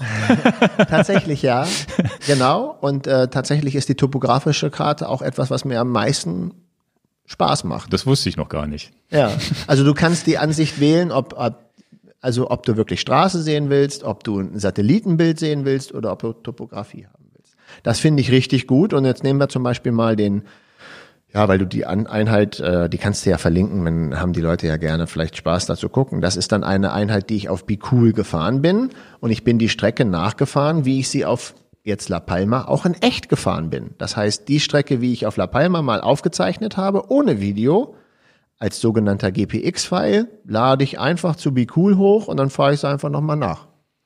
So. Und das ist für mich. Welche Fahrt waren das? Ich hab's jetzt nicht mehr ganz genau im Kopf. Das war ja Roque de los Muchachos von Santa Cruz. Von Santa Cruz aus hoch. Einmal hoch und bist du auch wieder runtergefahren oder nur hoch? Das ist ja auch das Schöne, du brauchst halt nicht wieder runterfahren. Also mich interessieren ja Bergabfahrten gar nicht. Naja, bei Zwift muss man das machen, um die XPs noch einzusammeln. Ich bin ja nicht bei Zwift. Ja, also das ist ja das Schöne an der Sache. Bei Be Cool sucht man sich ganz oft gerne die Berge raus. Also ich bin auch zum Beispiel Col de Tourmalet gefahren, ich bin auch früher schon oft Alpe d'Huez gefahren, vielleicht fahre ich das heute Abend. Das fährst du aber dann mit Video auch manchmal. Das fahre ich mit Video, weil... Und diese Roque de los Muchachos bist du jetzt einfach mit diesem Satellite-View gefahren, weil du einfach kein Video hattest. Genau, und das wäre ich auch nicht mit Video gefahren. Das wäre ich dann vielleicht mal eine Stunde mit Video gefahren, aber ich wäre sicherlich nicht 5 Stunden mit Video gefahren, weil das für mich zu anstrengend ist, für meine Augen. Das waren ja diese 2400, 2500 Höhenmeter. Bist du denn auch unten, bevor du losgefahren, unten ans Wasser gegangen und hast den Garmin nochmal am Wasser genullt? Das wissen nicht alle, aber ein paar Leute verstehen den Insider, die das Video gesehen haben. Guckt euch vom letzten Jahr mal das La Palma-Video an, wie wir über den Roque de los Muchachos gefahren sind, dann wisst ihr, wovon wir hier sprechen. Hieß, glaube ich, La Palma Extrem oder so hieß das. Ja, La Palma Extrem. La Palma Extrem, einfach mal La Palma und Enjoy Your Bike googeln und dann das Vorschaubild zeigt La Palma Extrem, dann wisst ihr, warum wir da jetzt lachen. Aber diese Funktion, die finde ich sehr ansprechend. Wir hatten da mal eine Diskussion, das könnte man theoretisch ja auch mit seinem Fahrradtacho abfahren. Ja, das finde ich aber nicht animiert genug. Das wäre mir wieder zu wenig. Jetzt nur mit dem Garmin oder nur mit dem Wahoo die Strecke auf meinem kleinen Tacho, auf meinem Tacho zu sehen und der Tacho steuert dann das Kickerbike oder den Rollentrainer, den smarten. Das wäre mir definitiv zu wenig und diese Funktion ist bei Be Cool total klasse und ich werde davon irgendwann auch mal ein Video machen. Ihr habt eine Strecke aufgenommen, die findet ihr super und die wollt ihr irgendwann mal virtuell nachfahren. Das ist ein Kinderspiel, diese Strecke da reinzuladen in Be Cool und dann könnt ihr die nachfahren. Finde ich super. Also jetzt das nochmal für die es sich jetzt wundern, wovon wir sprechen. Also es ist ja so, du nimmst eine Strecke auf, erzeugst dadurch ja einen GPX-Track, den du bei Strava zum Beispiel wieder runterladen kannst, wenn du da hochgeladen hast, egal wie du ihn aufgenommen hast. Und dann gibt's ja momentan 2 Möglichkeiten. Entweder sowas wie Be Cool. Ich weiß nicht, ob andere Trainer-Software das auch kann. Keine Ahnung. Beschäftige mich. Das heißt, du kannst diesen GPX-File zu Be Cool hochladen. Dauert das dann irgendwie 10 Minuten, bis du das dann fahren kannst oder geht das sofort? Sofort. 5 Minuten. Das heißt, du lädst die GPX-Datei hoch und dann kannst du die Strecke mit Höhensimulation, das heißt, hinten wird es schwieriger, je steiler es wird, wenn du einen Climb hast oder das Kickerbike, dann geht auch vorne der Lenker hoch, wenn du berghoch fährst und bei 15% gehst du dann halt in Wiegetritt. Volle Funktion. Und die zweite Möglichkeit, sowas zu machen, die es ja gibt, ist zum Beispiel beim Wahoo auch sehr, sehr einfach gelöst, zusammen mit den Kickern auch eine GPX-Datei in den Wahoo laden und die einfach über den Kicker nachfahren. Auch, glaube ich, auch mit Kartendarstellung. Das ist ein Video, was ich eigentlich mal machen wollte. Du kannst mal das Be Cool Video machen. Ich mache das zum Wahoo, weil das ist natürlich auch super interessant, weil man dann keine Drittsoftware mehr braucht, sondern einfach den Fahrradcomputer vorne hat und auch simuliert kriegt, zum Beispiel eine Wettkampfstrecke. Und das geht ja, wenn ich das richtig verstehe, nicht nur mit gefahrenen Strecken, die man selber gefahren ist. Man kann ja auch jede Strecke nehmen, die mal jemand anders gefahren ist oder sich vielleicht bei Komoot auch was klicken und da hochladen, oder? Genau, aber da muss man immer aufpassen, dass es keine Fehler gibt, dass da nicht irgendwas geklickt ist, wo auf einmal so ein 40%-Sprung drin ist. Mhm. Denn da habe ich leider eine fehlerhafte Strecke auch mal so erstellt. Du hattest mich da mal nachgefragt. Dann steht da auf einmal eine Steigung, die in Wirklichkeit 20% hat. Aber weil du dich minimal verklickt hast und dann praktisch auch nur 20 Meter weiter rechts geklickt hast in so einen Weinberg rein, hast du auf einmal 42% Steigung. Kann ich dir sagen, 42% Steigung am Kickerbike kannst du die Kurbel auch nicht runterbewegen. Es geht nicht. Also es funktioniert auch wirklich nicht. Das ist tatsächlich auch ganz interessant. Also ich habe jetzt das Kickerbike, ist ja mal, zumindest haben wir ja im Podcast für sowas genug Zeit und bei 42% Steigung musst du dir das vorstellen, als wenn hinten einer am Kicker das ganze Ding sperrt. Dann kannst du machen, was du willst, du kannst die Kurbel auch nicht 1 Millimeter bewegen. Es geht nicht. Das ist auch mal ganz interessant. Ja. Und das Kickerbike macht dann so eine Mikrosekunde mal diesen Widerstand wieder auf, damit er nicht durchglüht. In dieser Mikrosekunde schaffst du es dann eine Viertel-Kurbelumdrehung. Dann macht er wieder zu. Also wenn du so eine Fehlermessung hast mit 42% und musst das dann für 30, 40 Meter durchhalten, brauchst du tatsächlich 2 Minuten, weil du immer nur... Ach du Scheiße. Und hast auch keine Chance, das eben umzustellen, ne? Kannst es nicht umstellen und du hast auch keine Möglichkeit, irgendwie diese Kurbel zu bewegen. Also das ist auch mal ganz klar. Ab 40% ist der Kicker auch mal zu. Ja, okay. Und dann kriegst du ihn auch wirklich nicht durchgetreten. Ja, das ist krass. Ich kenne das bei Zwift, wenn ich so strukturiertes Training da mal mitmache. Ne? Da gibt's ja auch so Trainingspläne und dann sagt er dir, hier, du sollst jetzt mal 800 oder 500, 600 Watt für 10 Sekunden treten. Ja, ja. Und wenn du dann zu spät anfängst, macht der hinten auch zu, aber er blockiert nicht ganz. Und bei Zwift hast du wenigstens die Chance, mal eben den ERG-Button zu drücken, um das wieder freizugeben. Pass auf, will ich's mal noch anders formulieren. Wärst du in der Lage, noch 2000 Watt zu drehen, schaffst du es vielleicht. Mhm. Aber ab 1000 Watt gehen bei mir die Lampen da aus. Ja, ja. Naja, vor allem, das ist ja das, du musst ja in Bewegung sein, um 1000 Watt zu treten. Wenn du 1000 Watt auf ein stillgelegtes Pedal treten sollst, das ist ja ein Kraftaufwand, dann vor allem machst du dir das Knie ja kaputt. Also von daher empfehle ich, und das ist natürlich eine, ja, das ist dann, vielleicht muss ich da eine Serie draus machen, so ein bisschen erklärbärmäßig Video, wie arbeite ich mit GPX-Dateien. Jetzt habe ich mein Lehrgeld bezahlt. Ich habe Leuten mal erklärt, wie ich bereinige, wie ich meine GPX-Strecken bereinige. Das können ja immer alle Leute unheimlich clever mit ihren Softwaren, habe aber auch gar nicht verstanden, dass sie gar nicht an den rohen Daten arbeiten. Aber das will ich jetzt hier nicht weiter vertiefen. Wenn man das 100% sauber arbeiten will, dann nimmst du deine GPX-Datei, lädst die tatsächlich in ein anderes Programm. Nur für die Nerds, die jetzt hier zuhören, nicht der Otto-Normalverbraucher mehr, der jetzt schon gar nicht mehr weiß, worum es geht. Du nimmst die GPX-Datei, lädst die in ein extra Programm. Ich benutze dafür den Root Converter. Es gibt ja auch viele andere Programme, aber ich rede von mir jetzt, wie ich das mache. Und dann kannst du im Root Converter auch unheimlich gut sehen, da gab es eine Fehlermessung und die nehme ich raus. Umso smoother wird mein Erlebnis bei BeCool. Und besser ist natürlich, also wenn ich das jetzt richtig verstehe, ist das Beste immer eine aufgenommene Fahrt zu nehmen. Genau. Das heißt, ich will vielleicht den Allgäu-Triathlon simulieren, dann google ich irgendwie bei Strava Allgäu-Triathlon, finde vielleicht jemanden, der es gefahren ist und lad mir da die GPX-Datei runter. Naja, und sicherlich kann man das auch über die Suchfunktion sehen, wenn man jetzt zum Beispiel bei Strava auf die Suche geht. Meine ich ja, genau. Über die Segmente, wer hat den Allgäu-Triathlon da mitgemacht und dann gibt es Herrn Max Mustermann, und da von Max Mustermann klaue ich mir jetzt die GPX-Datei von dem gefahrenen Allgäu-Triathlon, ja. Und dann kann man ja auch sehen, welches Gerät hat Max Mustermann genommen für den Allgäu-Triathlon und hat die Strecke aufgezeichnet. Hat er die Strecke mit einem Samsung-Handy aufgezeichnet? Nicht nehmen die Daten. Oder meinetwegen, um Samsung aus der Schusslinie zu nehmen, grundsätzlich wurde die Strecke mit einem Handy aufgenommen, gleich lassen. Hm. Ich würde mich da auf die ganz großen Player verlassen wollen und da sind sicherlich Wahoo, Roam, Garmin, Edge-Geräte ganz weit vorne, diese beiden Player. Mhm. Und ich habe auch nichts gegen Sigma, auch gerne meinetwegen Sigma oder was auch immer da aufgenommen wurde, aber wenn ich mir Sicherheit verschaffen will, dass das perfekt aufgenommen ist, dann würde ich mich auf Garmin und Wahoo verlassen wollen. Ohne mich für einen festzulegen, damit die Neutralität gewahrt bleibt. Aber die Geräte messen schon super genau. Ja, zumindest ein GPS-Fahrradcomputer, egal welcher, wir schätzen, ne? Aber naja, aber du hast jetzt, ich würde die beiden nehmen, glaub, das sind die Marktführer, ja. Und ich würde keine Messung nehmen, die mit einem Handy aufgenommen wurde. Nee, das ist klar. Ja, interessant. Aber das auch noch als und diese 4 Stunden 45, hast du dann Fernsehen geguckt währenddessen oder Musik gehört? Oder? Genau, beides. Beides, mal so, mal so. Genau. Dann nach 4 Stunden 45 wird ja auch Fernsehkunden irgendwann langweilig, ne? Tatsächlich. Du hättest unseren Weihnachtspodcast gucken können. Machen übrigens viele.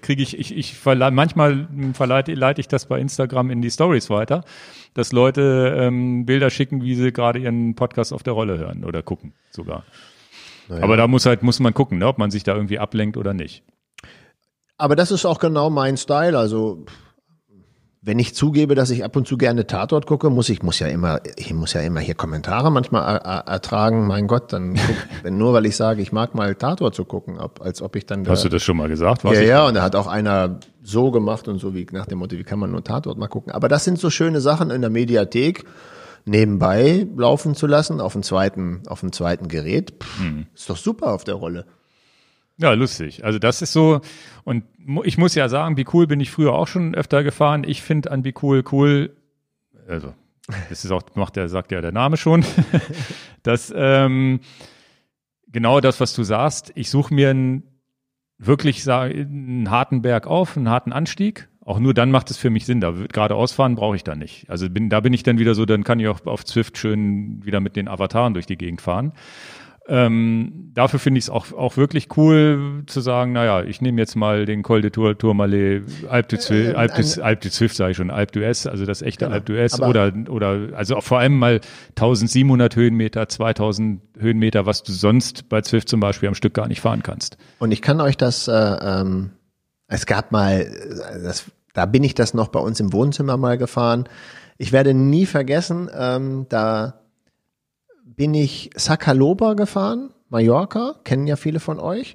Als Video gibt's das auch. Und dann hatte meine Frau das zufälligerweise im Vorbeigehen mal gesehen und einfach nichts kommentiert und so, aha, ja, okay, und dann wieder weggegangen. Und das heißt, wir haben auch nicht gesprochen, dass es Mallorca und Sacaloba ist und gar nicht darüber geredet. Und dann 1-2 Wochen später fahre ich den Mont Ventoux und bin dann da oben, wo diese mondähnliche Landschaft ist, das ist ja wirklich karg und so, ne? Dann ging sie auch wieder durchs Bild, sage ich jetzt mal, und hatte das zufällig gesehen, wo ist das denn? Und dann sage ich, das ist der Mont Ventoux und das obere Drittel schon und da ist halt ein bisschen karg. Da brauchen wir nie hin. Das sieht ja schrecklich aus. Und allein diese Aussage, das gefällt ihr nicht. Ja. Wir sind nicht hin. Und wo du das sagtest, so ertappe ich mich auch. Col de Tourmalet bin ich noch nie gefahren. Ich war noch nie da, aber ich bin es ja schon ein paar Mal per Bikool Video gefahren und eins ist klar, da will ich auch mal hin. Mhm. Und umgekehrt kann es natürlich auch sein. Ja. Und das finde ich ziemlich knuffig. Da gibt es ja auch noch andere Dienste, die sowas anbieten, Fullgas zum Beispiel und ähnliches. Ne? Aber wie nutzt jetzt Ole? Habe ich gesehen. Der fährt fahren Avatare in der echten Welt, wenn ich das richtig sehe. Dann gibt es, glaube ich, RGT oder ähnliches. Das fahren auch viele. Auch das ist wieder eine rein simulierte Welt. Ich bin da ja ein Schussel, ne? Ich kann mich nicht. Ich hatte also. Ja, aber jeder. Also am Ende ist es ja so, du bleibst irgendwo hängen. Fullgas habe ich auch genutzt. Ja. Fullgas hat einen extremen Vorteil gegenüber Bikool und einen Nachteil, den Bikool unheimlich hat. Fullgas funktioniert unheimlich gut auf dem Apple TV. Okay. Das heißt, du brauchst kein anderes Gerät außer ein Apple TV. Mhm. Bikool funktioniert zumindest, letzter Stand meines Wissens, nicht auf dem Apple TV. Mhm. Das heißt, du kannst es wunderbar auf dem Handy laufen lassen, du kannst es wunderbar auf dem iPad, das ist meine erste Wahl, iPad funktioniert sensationell, gut laufen lassen und du kannst es natürlich auch auf einem Rechner laufen lassen, also auf einem ganz normalen Laptop. Aber Fullgas war mein Favorit für Apple TV, muss ich sagen. Und Zwift läuft ja auch auf dem Apple TV. Und was war der Nachteil jetzt an Fullgas? Achso, Fullgas hatte nicht so, also ist es nicht so, wie ich die Strecken zum Beispiel, was ich gerade sagte, ich kann da nicht einfach meine GPX-Strecke reinknallen. Okay, also das heißt, diese GPX, hast du da mal nachgeguckt, diese GPX-Geschichte bei Bikool ist sogar kostenlos, die nachzufahren oder muss man dann einen Account haben? Tatsächlich muss ich das nachliefern. Ich habe jetzt einen bezahlten, mal gucken, ob man Account, von daher. So, was kostet das? 10 Euro im Monat. Okay. Und ich glaube, wenn du das ganze Jahr, das mache ich nicht, ich habe monatlich kündbar. Ich glaube, dann hast du einen Rabatt, logischerweise hast du einen Rabatt, den ich aber jetzt nicht weiß. Ich zahle halt 9,90 Euro im Monat. Ja, wenn ich es nicht nutze, melde ich es wieder ab. Jedenfalls habe ich das auch schon im Hinterkopf zu sagen, naja, wenn vielleicht mal so ein Ding, 1500, 2000 Höhenmeter oder vielleicht auch mal den Roque de los Muchachos einfach zu sagen, sich auch mal da hoch zu quälen, das ganze Ding. Oh, und ich finde auch, weil das ist so, das ist für mich das, was mich da reizt. Denn der Rest kann ich ja dann gleich mal drauf eingehen, was mich an Zwift reizt. Wollte ganz kurz, ich weiß nicht, was Zwift kostet, aber ich glaube 15 Euro, ist das richtig? Ja, auch monatlich kündbar. Finde ich auch nicht gerade. Finde ich nicht ein super Schnäppchen. Ist teuer. Es ist schon, ja. Also du kannst es natürlich im Sommer über pausieren, wenn es nicht nutzt. Das ist dann okay. Andererseits, es ist schon teuer. Aber andererseits haben die natürlich laufen stabil, muss man sagen. Ja, mit jetzt, glaube ich, der Peak war jetzt bei 49.000 ein paar zerquetschen, die gleichzeitig gefahren sind. Das ist auch natürlich Rechenleistung. Da ist natürlich eine extreme Anbindung, die dahinter stehen muss. Ne? Also da stecken auch Kosten dahinter. Keine Ahnung. Aber ich finde 10 € ist eigentlich der faire Preis. Egal welchen Dienst man nutzt. 10 € finde ich okay. 15 finde ich schon eigentlich 5 zu viel. Das war aber damals schon, als sie es erhöht haben, fand ich schon doof. Ja, das ist, das Problem an diesen ganzen Sachen ist, dass man da leicht vergisst, etwas zu kündigen und man hat zu viele Abos, ja. So ein Netflix-Abo kann 8 € kosten und kann eben auch 15 € kosten, je nachdem, was man da abschließt. Und dann hast du Amazon oder nicht Amazon oder Prime oder nicht Prime, dann hast du iTunes und diese ganzen On-Demand-Dienste und dann von Software mal abzuschweigen, was Excel und Adobe und sowas alles im Monat verschlingen. Ja. Ne? Also am Ende des Tages, wenn man da nicht ein bisschen hinterher ist, auch was zu kündigen und wenn man es nicht nutzt, auch wirklich halt dann zu kündigen, dann läppern sich so monatliche laufende Kosten für so ein Klimbim an und dann hast du Internet und Telefon und so, dann sind ja 200-300 € im Monat weg. Das muss ja auch alles verdient werden und das alles so wegzukaschieren, ach, es sind ja nur 15 €, ja, es wäre aber schöner, wenn es nur 6 wären. Ja, das stimmt auch wieder. Ja, also es sind ja so grundsätzliche Themen, die sich jeder mal hinterfragen sollte. Und das ist ja auch vielleicht ein guter Punkt. Das Jahr hat frisch angefangen, da mal wieder aufzuräumen. Ja, möchte ich denn noch ADAC-Mitglied sein oder nicht? Oder muss ich in dem Verein das wirklich noch machen? Oder möchte ich da absichtlich drin bleiben? Bloß in den Sportvereinen drin. Die haben sowieso zu kämpfen jetzt, weil keiner mehr Sport machen kann. Da habe ich jetzt in einer Zeitung gelesen, wie viel Abmeldungen es aktuell bei Schwimmvereinen zum Beispiel gibt und so. Das ist ganz grausam. Ja. Ne, also da würde ich ja sagen, dann bleib doch lieber im Schwimmverein und sieh zu, ob du dann vielleicht woanders das Geld sparst, damit dieser Verein bestehen bleibt. Mhm. Ne? Aber es gibt halt 1000 Sachen, die man da mal, so ein Jahreswechsel ist ja auch mal ein guter Moment, darüber nachzudenken, was nutze ich eigentlich gar nicht, wo geht's wirklich nur über die Wupper, das Geld, und wo ist es auch wirklich wichtig, dass ich vielleicht nur zahlendes Mitglied bin, Hauptsache ich tue was für die Community oder für die Gemeinschaft an sich. Ja, jetzt kommen die Zwift-Fans an die Reihe. Entschuldigung. Am Ende werde ich nochmal, tatsächlich, glaube ich, kann man ja auch so eine kleine Empfehlung geben, für wen was das vielleicht das Richtige ist. Also ich bin nach wie vor Zwift-Fan. Ich finde verschiedene Sachen gut und auch immer unterschiedliche Sachen, ne? Also ich fahre da gerne durch die Welt rum und finde das auch gut gemacht da und finde auch immer irgendwen, mit dem ich da dann vielleicht zusammenfahren kann, was auch immer. Es ist aber eigentlich, sind so die Sachen, die mich jetzt am meisten reizen, sind tatsächlich diese Gruppenausfahrten mitzumachen, die ich manchmal einfach in meinem persönlichen Renntempo fahre, wo ich sage, es gibt verschiedene Arten von Gruppenfahrten, aber diese offenen Gruppenfahrten, jetzt wie zum Beispiel Tour de Zwift, ist schon so, dass da Platzierungen angegeben werden und man versucht da irgendwie schnell zu fahren, und da habe ich mich auch schon ganz schön in Lack gehauen, die letzten. Also bin jetzt 3 Etappen gefahren und bin auch jedes Mal Vollgas mitgefahren und da bin ich auch ziemlich kaputt hinterher, ist aber kein langer Effort, ist dann maximal, ich glaube, diese Bergetappe war jetzt etwas über eine Stunde, aber sonst sind das 45 Minuten, aber am Limit. Und bei mir ist es so, dass ich glaube, geht vielen so, jemand, der so ein bisschen Wettkampfcharakter sucht jetzt im Moment, für den ist das ein Anreiz, da mitzumachen. Und ich bin halt auch so ein Typ, ich brauche diesen Wettkampfcharakter, um halt überhaupt mal an so eine Grenze zu gehen. Mhm. Sonst fahre ich halt einfach da rum und fahre den Berg hoch und fahre halt statt, also Wattzahl X, die ich fahren könnte, fahre ich halt nur 20-30 Watt weniger, damit es nicht so weh tut. Und so habe ich halt die Chance, also es ist ja auch so, wenn man draußen fährt und man hat einen gleich starken neben sich, dann bettelt man sich so ein bisschen, das Gehen habe ich halt noch so ein bisschen. Und das kann da dem spricht nichts dagegen, ja, 100% ich weiß, dass du das Gehen in dem Sinne nicht mehr so hast. Deswegen, ja, es kommt drauf an, wer neben mir ist. Genau. Wenn du neben mir bist, dann vielleicht schon noch.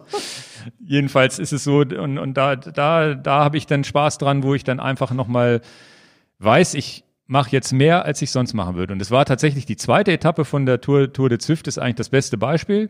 Ich fahre los.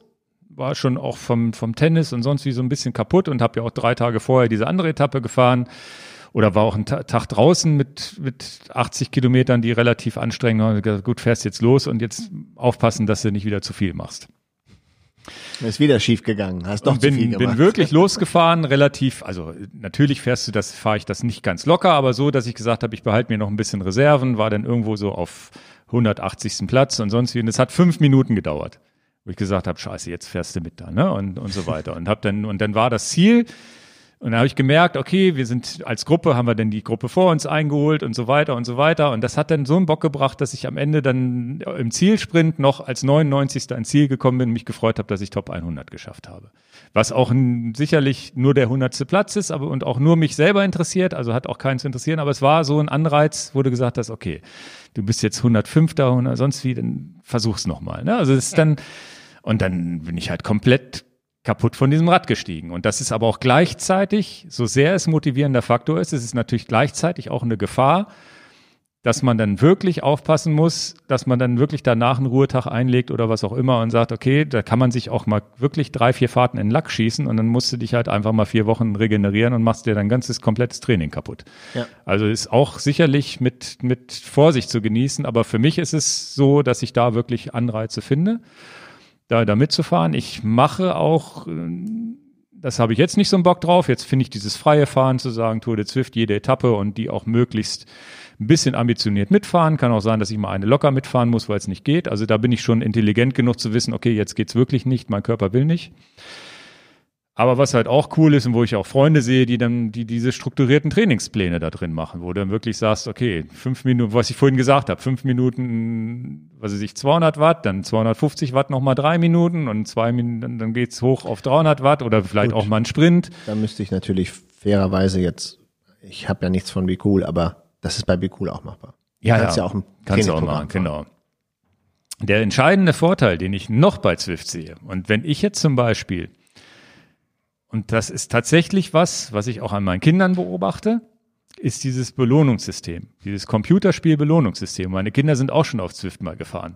Und ich sehe ja auch andere Computerspiele und ich spiele auch selber Computerspiele, die meine Kinder spielen und habe mich da sogar ein bisschen anfixen lassen von meinen Kindern und spiele so ein Spiel auch mal mit. Und diese ganzen Online-Gaming-Belohnungssysteme funktionieren halt. Also die funktionieren bei mir. Ich weiß, dass das so ist, aber trotzdem ist es so, dass ich mal an so einem Computerspiel sitze und sage, okay, ich spiele jetzt nochmal eine halbe Stunde, um die und die Figur nochmal ein Level höher zu kriegen. Einfach diese Level, das kennt vielleicht auch jeder. Wir haben früher angefangen mit Tetris. Hast du dich auch gefreut, ein Level höher zu kommen? Also es war schon ein Anreiz. Ich weiß nicht, ob du mal Computer gespielt hast oder komplett gar nicht. Ich war, Gott sei Dank, bin ich relativ immun dagegen, aber es hat schon Bock gebracht. Es gibt mal nur ein einziges Spiel, was ich computermäßig vielleicht über den gesunden Menschenverstand viel gespielt habe. Ich glaube, das hieß Galaga, wo diese Bienen immer runtergeflogen sind, die man mit so einer, die Rakete konntest du nur nach rechts und links bewegen und die hat dann immer abgeschossen. Das kennst du auch. Ich glaube, es heißt Galaga. Weiß ich nicht. Doch, bin ich mir ziemlich sicher.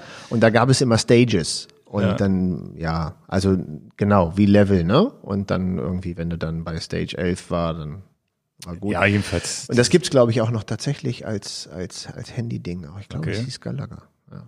Ist aber das egal. Ist so, aber ansonsten dieses Belohnungssystem funktioniert halt. Ja, aber das ist ganz interessant, das geht, vielleicht täusche ich mich, vielleicht ist meine Selbstreflexion nicht gut genug. Das geht ja komplett an mir vorbei. Ja, sei froh. Aber komplett. Also an mir nicht, muss ich zugeben. Aber ich muss ganz ehrlich sagen, das geht komplett an mir vorbei, ob ich ein grünes oder ein schwarzes Trikot erreicht habe. Das ist für mich völlig total tünnef.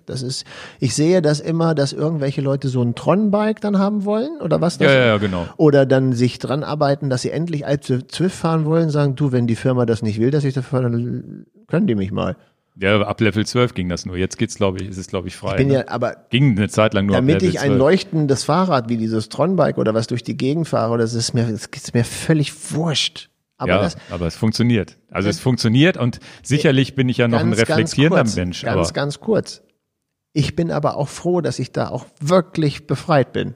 Ja. Das interessiert mich gar nicht. Es ist ja interessant, ne? Aber ich bin auch 100% verstehe ich die Industrie. Gerade weil mein Ältester hat jetzt so eine Xbox und so, das verstehe ich schon. Das mit dem Belohnungsprinzip, das kapiere ich. Und den Trick, dass man auch relativ schnell irgendeine Belohnung kriegt, ohne wirklich Herausragendes geleistet zu haben, den kenne ich auch. Ja, der Witz ist ja, und das ist tatsächlich das Schlimme, und das beobachte ich auch bei diesen Computerspielen bei den Kids. Level 1, Level 2, Level 3 geht halt richtig schnell.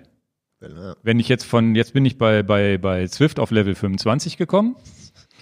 Wenn ich von 25 auf 26 du musst jedes Mal ein paar Stunden mehr fahren, um den nächsten Level. Also jeder Level wird schwieriger. Und wenn Level 50 dauert, dann 10-mal so lang wie Level 25 zu erreichen. Also es ist so, dass nach oben hin wird es immer schwieriger, Progress zu haben.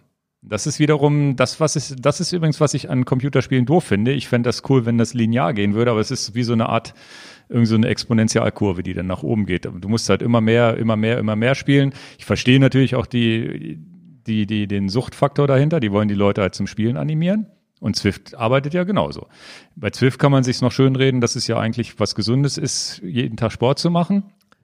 Aber Übertraining ist auch nicht gesund. Nee, das stimmt. Aber das ist so, es ist Anreiz. Ich kann damit umgehen, weil ich es erkenne.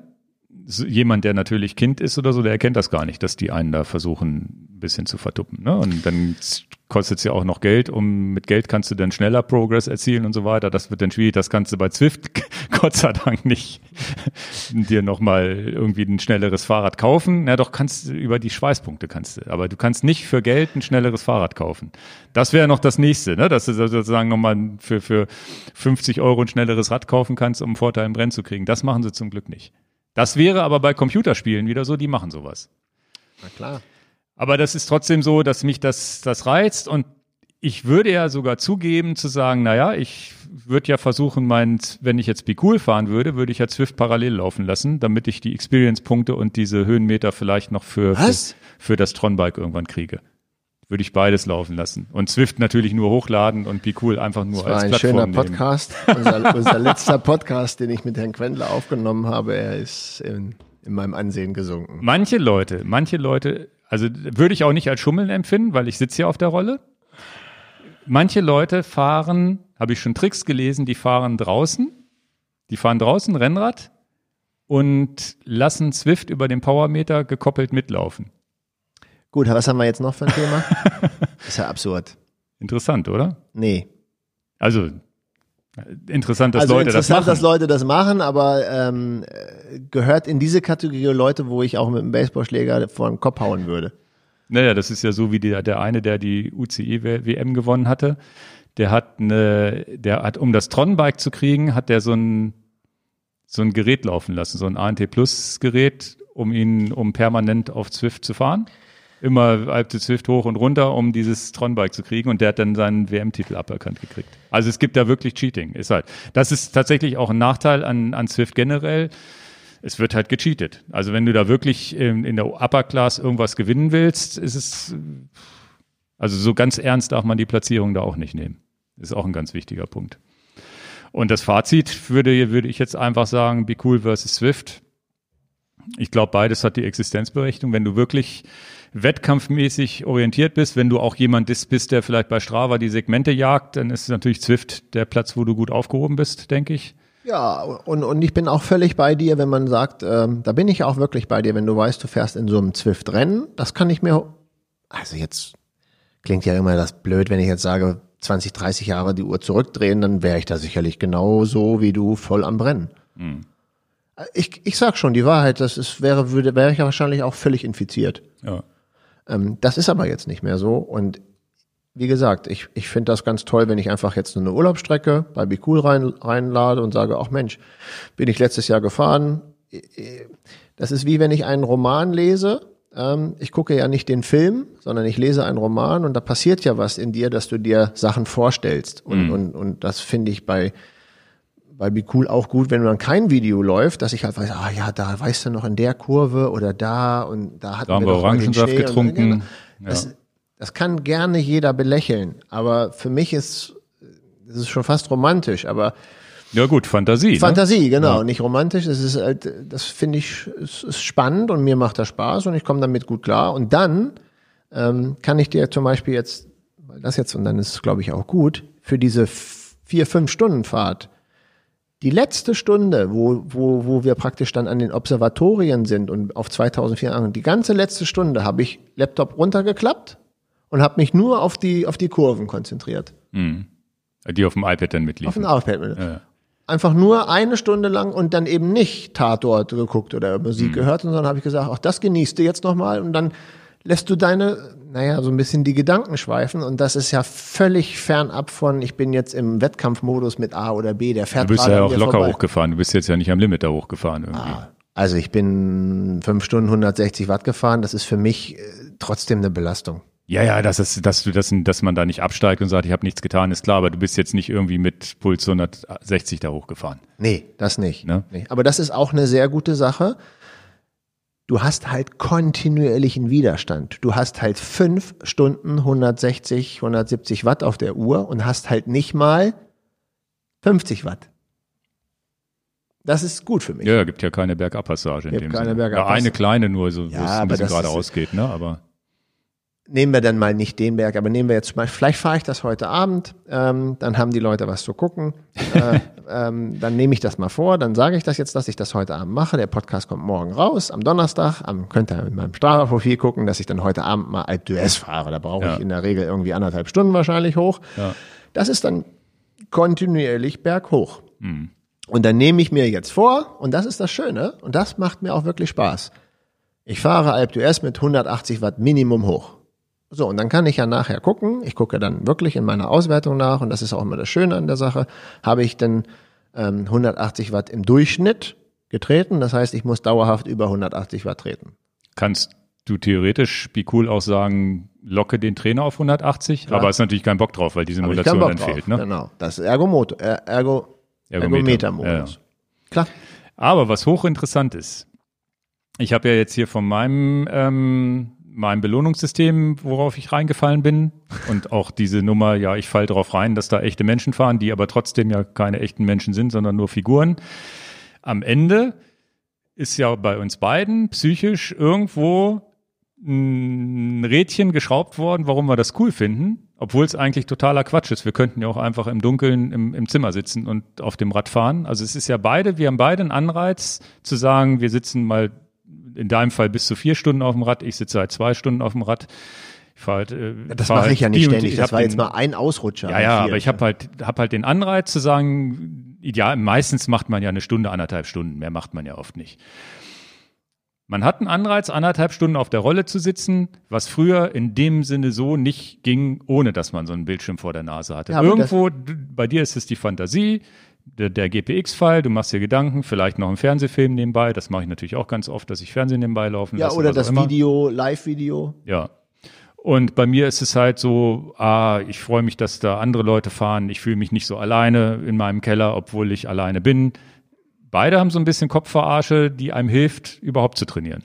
Das ist aber das Kompliment an der Weiterentwicklung der technischen Möglichkeiten. Ja, also natürlich 30 Jahre zuvor langweiliges Rollentraining, das war wirklich extremst langweilig. Ja. Nicht? Also, und du hattest nicht einen Flatscreen-Fernseher, den du da vorhängen konntest, oder einen Beamer oder ein iPad oder sowas. Das gab's ja alles gar nicht.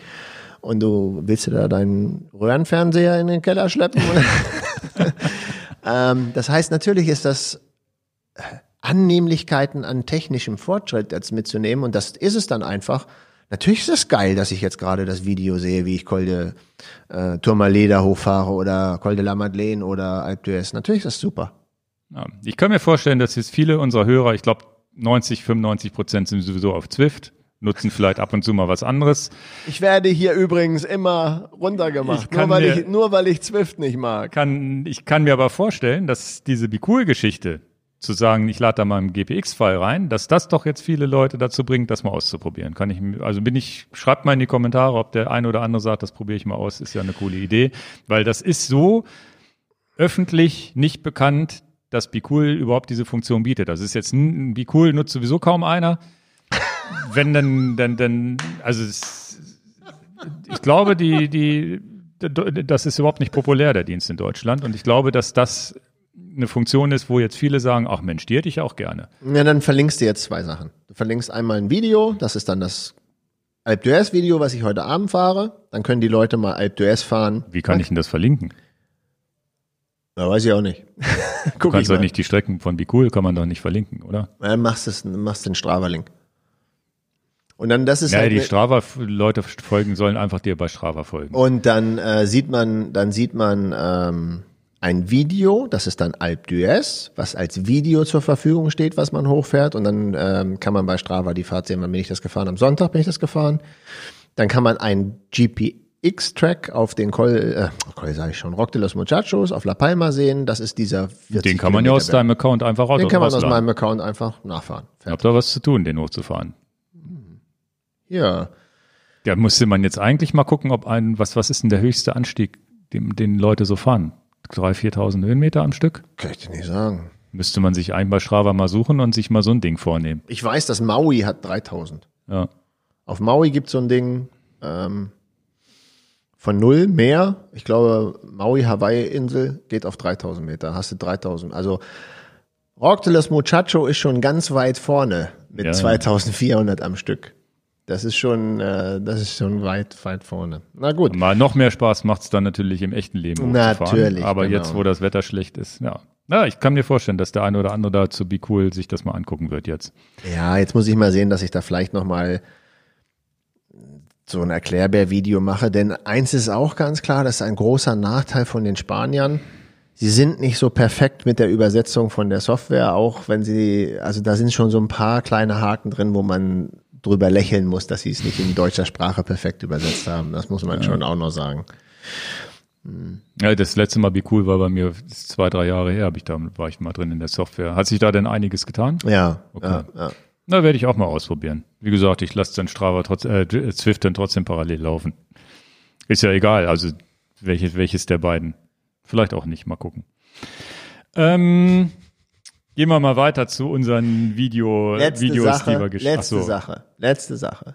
Was ich wirklich gerne probieren würde ist, und das musst du aber machen, weil ich einfach zu blöde bin, das endlich zu machen, wenn wir mal eine Uhrzeit verabreden, ein Group Ride, Enjoy Your Bike bei Zwift zu initiieren, dann bin ich dabei, verspreche ich dir.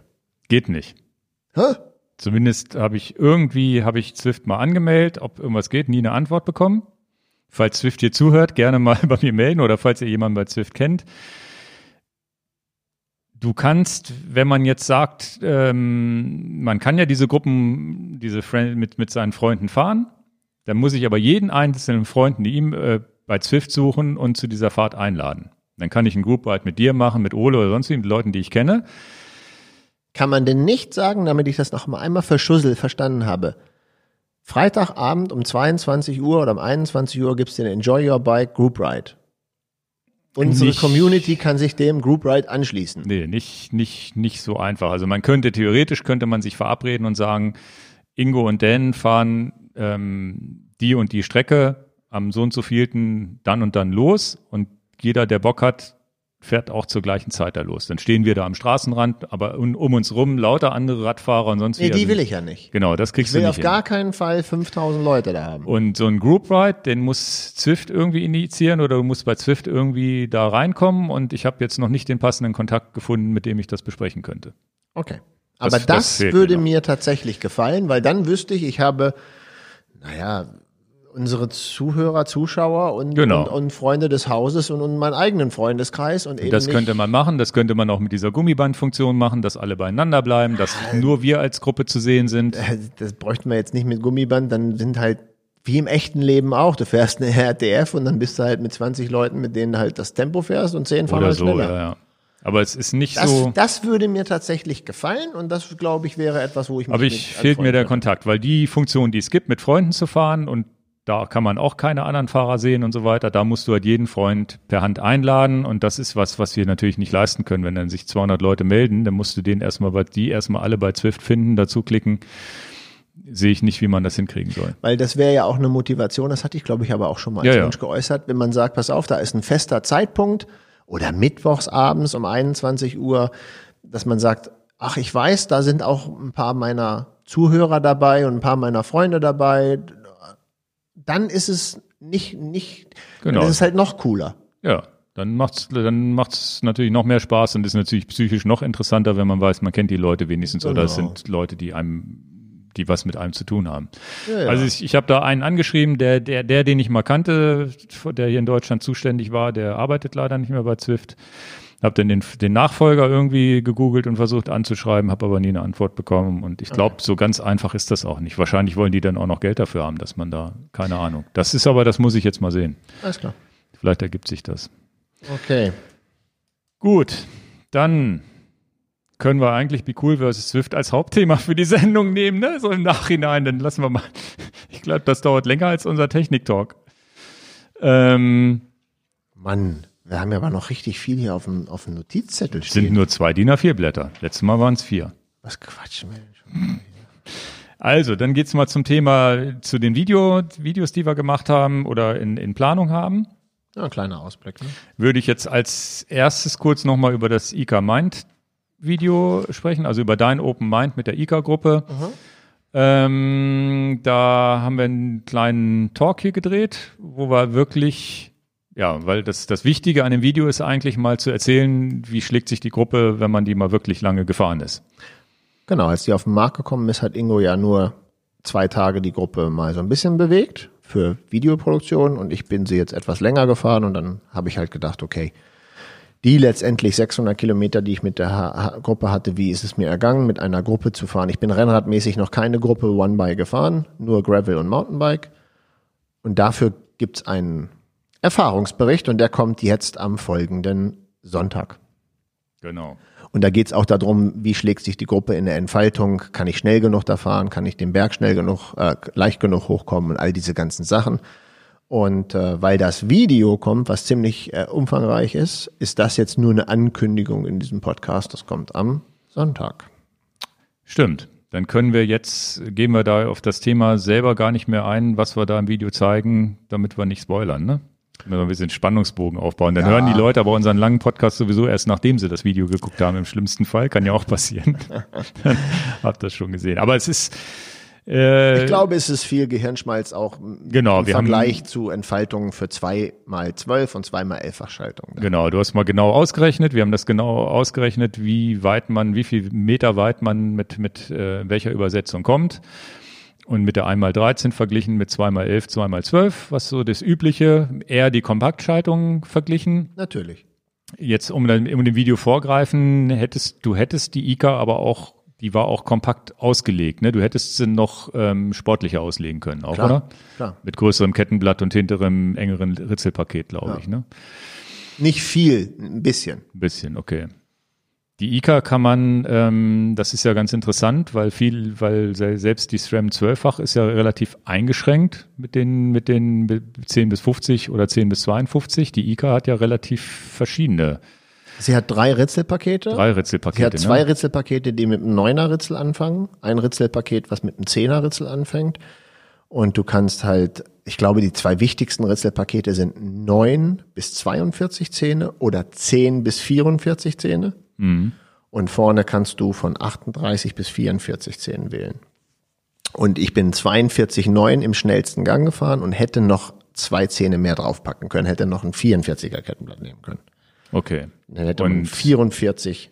Wenn es dir um Schnelligkeit geht. Aber wenn es nicht um Schnelligkeit geht, wäre wahrscheinlich die 1044 auch keine blöde Variante gewesen, zu fahren, um bergauf noch mehr Reserven zu haben, genau, wenn es steiler wird. Genau. Aber du könntest natürlich, so ist ja der Witz an der Sache, du musst ja nicht ein 42er Kettenblatt machen, du kannst ja trotzdem die 942 lassen und machst dann statt ein 42er Kettenblatt, ein 40er Kettenblatt. Ja, das ist vorne. Also das kann ja jeder selber jonglieren und dann hat er natürlich eine etwas leichtere Kassette und optisch etwas noch kleiner aussehende Kassette.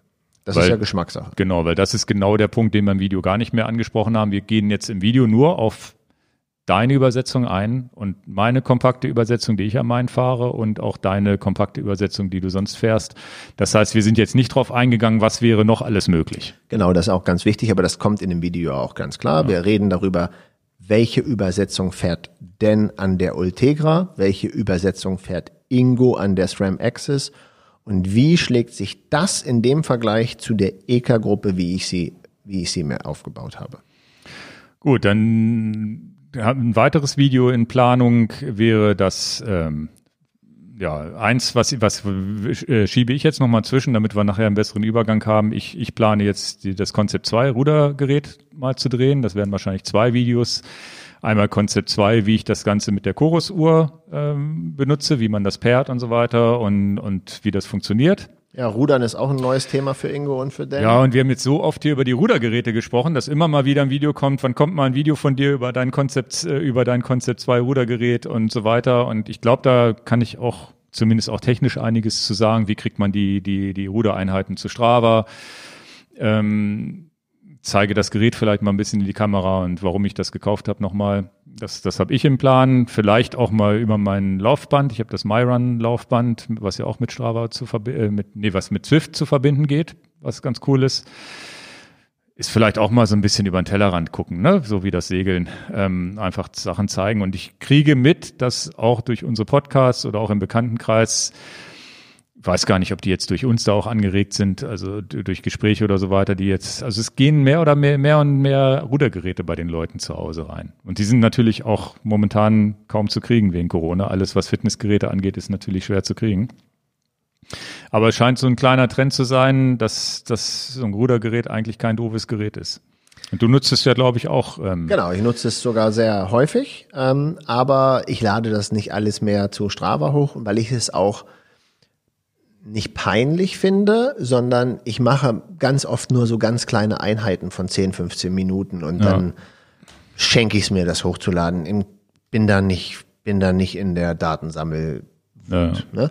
Aber ich könnte mir vorstellen, wenn ich da mal eine härtere Einheit mache und die möchte ich gerne mal protokolliert wissen, eher für mich selber. Jetzt würde ich mal sagen, ich ruder da mal eine harte Stunde oder sowas. Das könnte ich mir schon vorstellen, dass ich das mal dann hochlade. Das mache ich aktuell aber nicht. Ich nutze das gerade, wo du das sagst, indoormäßig mal für kurze Zeit. Und das finde ich auch wirklich gut. Ja, ist bei mir auch ganz oft. So 10 Minuten rudern ist gar nicht doof. 10 Minuten, Viertelstunde, um warm zu werden. Danach mache ich manchmal dann diese Stabi-Übungen, die wir letzte Woche in der letzten Folge propagiert haben. Und sowas einfach, um warm zu sein. Und es ist auch wirklich, ja, ich habe auch immer noch Schwierigkeiten, die Lust aufzubringen, da eine halbe Stunde drauf zu sitzen. Also da ist es schon so, halbe Stunde war das längste bisher. Der Podcast wird viel zu lang schon wieder, ich ahne es. Aber was ich noch sagen will, ist, ich bin ja auch total begeistert von dem Atlantikrudern, also wo die Leute halt von Gran Canaria in die Karibik rüber rudern nach Antigua. Das findet ja auch jedes Jahr statt. Und es ist gerade, die ersten 3 Teams sind ins Ziel gekommen, wo wir gerade bei Challenges reden. Und das will ich hier nur nicht wieder aufwärmen, weil ich das schon mal letztes Jahr erwähnt habe. Da war es auch ein Pick von mir. Da war ja auch ein deutsches Frauenteam am Start, ein Viererteam. Und auch Lance Armstrong hat in einem Podcast jetzt tatsächlich das amerikanische Team vorgestellt. Und wenn Lance Armstrong was vorstellt und es ist ein amerikanisches Team, das sind immer die allen Superüberflieger und das sind immer die tollsten. Das ist ja ganz klar, das ist ja das Gehen. Dieses Jahr ganz, ganz krass, die Sieger, ein Zweierteam. Overall. Okay. Über den Vierer. Über den Vierer. Das erste ist ein niederländisches Zweierteam, was in 32 Tagen über den Atlantik gerudert ist. Dann gab es ein britisches Viererteam und dann kam das von Lance Armstrong gefeaturete amerikanische Viererteam. Aber ein Zweierteam hat in 32 Tagen das ganze Ding gewonnen. Ja, weil die leichter waren im Boot, ne? Aber trotzdem musst du überlegen, ein Viererteam, da sind ja immer 2 Leute am Rudern und 2 Leute pennen. Ja. Beim Viererteam ist das so. Und beim Zweierteam, da muss ja echt Druck auf der Leitung sein. Also Respekt, Respekt, Respekt. Ja. Aber das ist ein anderes Thema. Ja, okay. Ja. Gut, und dann hast du jetzt, deswegen steht das Rad hier hinten auch mit den tollen Aufbauten, über die kommen in deinen Picks nochmal vor, ne? Die kommen in meinen Picks nochmal vor, ja. Das Garmin Varia hast du jetzt nochmal ein Video zu gemacht, was ich eigentlich auch die ganze Zeit auf dem Schirm hatte, endlich mal ein Garmin Varia Video zu machen. Hast du jetzt das mache ich jetzt, gemacht. Genau. Ja, ich bin von dem Garmin Varia, also es ist ein Rücklicht und ein Radarsensor, der dir sagt, wann überholen dich Autos und sind überhaupt Autos vor dir, musst du aufpassen. Und das Ja, habe ich tatsächlich durch die Festiv 500 lieben gelernt. Alle um mich drumherum, die dieses Radar Varia. Wir erzählen ihm ja auch erst seit 2 Jahren, dass es das Garmin Varia total cool ist. Wir hatten auch einen Podcast-Gast in Amerika, mit dem wir telefoniert haben, der gesagt hat, das Wichtigste, was er benutzt hat, war das Garmin Varia Radar. Und Dan hat jetzt endlich Ende des Jahres gesagt, ach, dann probiere ich das vielleicht auch mal aus. Dazu kommt es dann ja gleich, ist vielleicht eine schöne Überleitung. Ist das Knallerteil. Ich bin aber dann auch so fair und sage, Mann, habe ich das unterschätzt, wie geil das ist. Tja. Der Knaller. Ja, ja. Also eins kann ich euch sagen, wenn ich nachts Rad fahre und alleine auf der Landstraße unterwegs bin und wo ich fahre, das Teil kommt nicht mehr ab. Tagsüber schon nicht mehr. Ja, tagsüber ist nicht ganz so kritisch, nachts finde ich das ganz, ganz wichtig. Ja, tagsüber auf der Landstraße, auf wenig befahrenen Fahrern finde ich es noch viel besser, weil du nicht das Heranrauschen, nachts hast du ja wenigstens noch das Scheinwerferlicht, was dich warnt. Also es ist eine Sache, vielleicht kommt es jetzt daher, weil ich es vorwiegend nachts genutzt habe. Ja, ja, du hast es tagsüber noch gar nicht vielleicht so oft gefahren. Und also ein super Teil und deswegen gibt es ein Video von mir darüber, auch wenn Ingo es noch nicht gemacht hat. Knallermäßig, also da will ich jetzt auch nicht so viel in diesem Podcast drüber reden. Ich kann euch nur sagen, war total unterschätzt von mir. Also sicherlich das unterschätzte Teil. Wenn du das erstmal im Einsatz hast und das, bei mir passiert es manchmal, dass ich tagsüber fahre und ich vergesse es ranzuschrauben. Und dann fährst du los und bist auf der Landstraße und denkst, oh, also fühle ich mich richtig nackt, wo ich sage, nervt ja, jetzt muss ich immer aufpassen, ob von hinten einer kommt oder nicht. Das finde ich sehr befremdlich bei mir, weil ich eigentlich auch so ein Freund bin, ich kann wunderbar ohne Wattmesser fahren, ich kann wunderbar auch ohne Tacho fahren, ich kann auch wunderbar ohne Pulsmesser fahren und all diese ganzen Sachen und einfach mich hingeben, dass ich Fahrrad fahre und die Natur genieße und mir dann selber einzugestehen, scheiße, auf diese Radarfunktion will ich jetzt nicht verzichten. Ja, also es ging natürlich, also ich habe das ja auch in meinem Wintervideo, ich habe ein schönes Video über meine Winterkleidung und Ähnliches gemacht, kann ich hier vielleicht auch nochmal erzählen, wo ich tatsächlich auch über die Festive 500 erzählt habe, was ich tatsächlich an Kleidung anhatte, ne? Welche Handschuhe, welche Socken beheizt und so weiter. Und haben sich auch viele schon bedankt, gesagt, Mensch, das mit den Socken war ja wirklich ein super Tipp, also es scheint auch anderen gut zu helfen. Und da hatte ich das Varia auch nochmal angesprochen und dann kommen natürlich auch immer gerne mal ein Kommentar, naja, ich habe mir für 10 Euro so einen Rückspiegel gekauft, geht auch, klar geht der auch, also will ich auch gar nicht in Abrede stellen, also ist aber was, wo ich natürlich aktiv hingucken muss, das heißt, wenn ich jetzt in der Landschaft rumgucke, werde ich halt nicht akustisch gewarnt, sondern muss ich gucken und finde ich auch gut, hatte ich früher auch schon an meinen Rädern und kostet natürlich 20stel, ne, roundabout. Und ganz viele, die auch sagen, ja, so ein Quatsch, ich kann doch einen Schulterblick machen und so weiter. Aber der Punkt, den das Varia so wertvoll macht, ist erstens ja das akustische Feedback, wenn du es haben möchtest. Und es sind nicht die viel befahrenen Straßen, wo ich sowieso einen Spiegel und sowieso einen Schulterblick machen würde, sondern es sind die wenig befahrenen Straßen. Ich bin irgendwo da bei mir hinten raus oder nach Wolfsburg hatte ich jetzt auch wieder so ganz schöne Strecken und es kann auch ein blöder Feldweg sein, wo du kein Auto erwartest. Und dann fährst du in der Mitte des Feldweges, du weißt aber, wenn das Auto kommt. Oder ich fahre mit meinem Kumpel irgendwie eine schöne Rennradtour auf einer Landstraße, die jetzt zu Corona-Zeiten vielleicht weniger befahren ist als sonst. Ganz stressbefreit nebeneinander. Fahren wir schön nebeneinander und wenn es piept, dann fahren wir halt hintereinander, lassen das Auto vorbei und fahren wieder nebeneinander. Das sind alles Dinge, die vorher so nicht möglich, wo du andauernd am Gucken warst, kommt jetzt einer und am Hören warst und so weiter, du willst ja die Autofahrer auch nicht nerven. Und das sind so für mich diese Killer-Argumente, wo ich einfach dann nicht mehr ohne will, ne? Das ist schon echt cool. Davon kommt ein Video. Sicherlich dann wahrscheinlich übernächsten Sonntag. Aber da freue ich mich auch drauf, weil mich auch das Gerät so gefreut hat. Ja, das ist jetzt so der Plan, was die Videos angeht. Über Chorus wollte ich noch was drehen. Da gibt es auch einige Funktionen, die jetzt neu kommen und so weiter. Und ja, das so viel dazu. Dann ist das eigentlich die perfekte Überleitung, über unsere Festive 500 nochmal zu sprechen, ne? Ja, wollen wir eigentlich diesen ganzen Teil in den nächsten Podcast mit reinnehmen? Weil nur so als Idee. Das kannst du ja dir nochmal. Ich habe am Anfang des Podcasts einen Ausblick auf diese Sendung gemacht und habe gesagt, wir sprechen mal über in die Glaskugel, was so an Technik in 2021 kommt. Das müssen wir in den nächsten reinnehmen. Wir gucken mal. Aber über die Festiv würde ich doch gerne mit dir plauschen. Also wenn wir jetzt dann noch den Smalltalk machen, über die Festiv würde ich ja gerne plauschen. Ja, da müssen wir drüber sprechen. Weil die hat mir auch unheimlich viel Spaß gemacht. Ja, also bei mir, was ich ja vorhin schon kurz erwähnt hat, hat es ja den Spaß zum Rennradfahren im Winter auf einmal entfaltet. Weil wir ja sonst viel im Deister, immer im Schlamm und sonst viel gefahren. Und ich fand das mal richtig gut, wieder Rennrad zu fahren. Und deswegen habe ich auch dieses Video gemacht mit meiner Kleidung und so weiter, weil ich auf einmal, weil ich ja auch irgendwie seit letztem Jahr so mit meinem Setup, so wie ich unterwegs bin, auch super zufrieden bin, dass ich sagen kann, ich kann auch 3-4 Stunden einfach im Wind stehen, bei Kälte, -3 Grad und trotzdem ist es schön und ich bin nicht komplett ein Eisklotz, wenn ich nach Hause komme. Weil du immer vergisst, den Leuten das zu sagen, für die Leute, die komplett neu eingestiegen sind, gar nicht wissen, worum es geht. Es gibt diese kleine Sache zwischen dem 24. und dem 31. Dezember, 500 Kilometer zu fahren, das nennt die Welt da draußen Festiv 500. Das gab es auch schon ohne Strava, aber jetzt in der Zeit, dass viele Leute das mit Strava aufnehmen, ist das auch eine Strava-Challenge von Rafa ins Leben gerufen.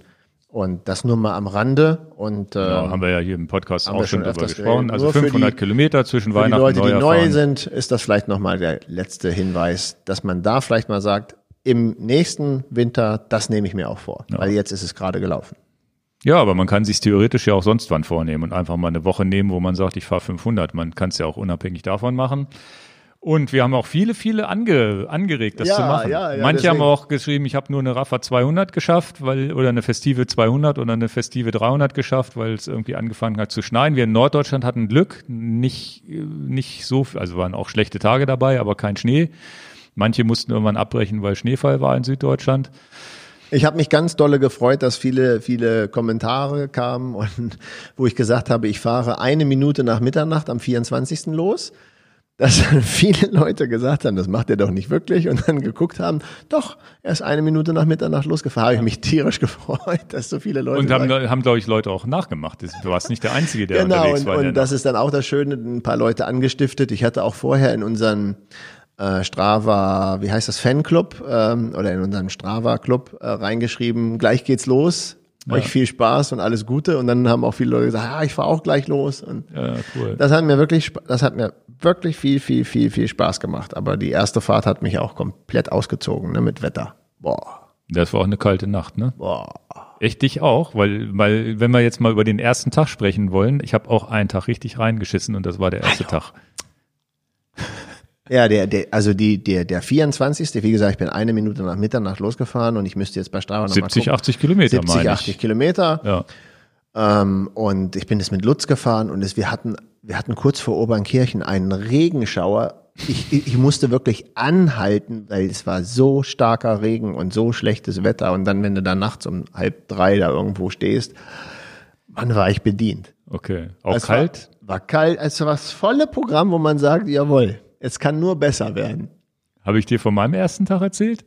Du hast mir erzählt, dass du die Hände irgendwie verkrampft hattest, oder was? Ich bin auch los, habe einen Tag vorher geguckt und irgendwas von 7 Grad gesehen.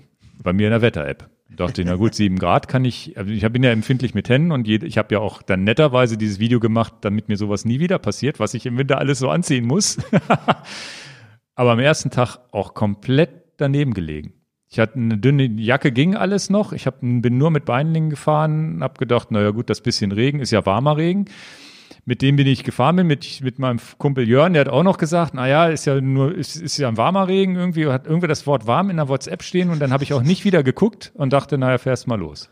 Und hast du gar keine Handschuhe mitgenommen? Nee, ich hab irgendwie einen ganz dünnen Handschuh, der nicht wasserdicht war, und habe darüber diese Röckel wasserdichten Handschuhe einfach nur gezogen, die aber auch auf Dauer nicht wasserdicht sind, wenn man die stundenlang durch die Gegend fährt. Und losgefahren, ich hätte eigentlich schon nach, wenn du die ersten 5 bis 10 Minuten merkst, es ja noch gar nicht so, ne? Aber nach 10 Minuten habe ich gemerkt, oh, jetzt hast du aber schon kalte Hände. Das stimmt ja, irgendwas ist es ja kälter als erwartet. Auf dem Wahoo stand 2 Grad. Ich damit durchgefahren und sonst wie. Dann wurde das immer, weiß ich nicht, dann sind wir auch nur eine kleine Runde gefahren, so eine kleine Hausrunde. Das waren dann am Ende 40 Kilometer, die ich auf dem Tacho hatte. Hab zwischendurch versucht, mich warm zu fahren, indem ich einfach gesagt habe, Jörn, ich gebe jetzt hier alles, den Berg, diese kleinen Hügel da hochgestiefelt, im Wiegetritt sonst wie, und bin nach Hause gekommen und mir war schlecht vor Kälte, was die Hände angeht. Okay, also ich musste klingeln, Gott sei Dank war jemand zu Hause, hat aufgemacht, also Schlüssel wäre gar nicht mehr gegangen. Ich konnte mir nicht mal richtig die Handschuhe ausziehen.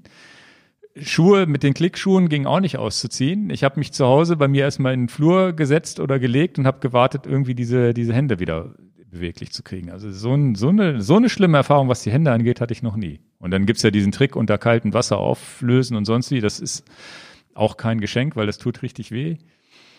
Ja, und da seitdem die nächsten Tage dann lieber die beheizten Handschuhe und die Heizung auslassen, wenn es zu warm wird. Ne? Also nie wieder so einen Fehler machen. Krass. Das mit, also vor allem erzähle ich ja im Podcast, was ich für Wind. Wir haben einen Podcast über Winterkleidung gemacht. Und du fährst da ohne Handschuh los. Und ich fahre in dem Moment fast und ja gut, dadurch, dass es noch geregnet hat und das Wasser dann da plus Wind war natürlich die Hölle.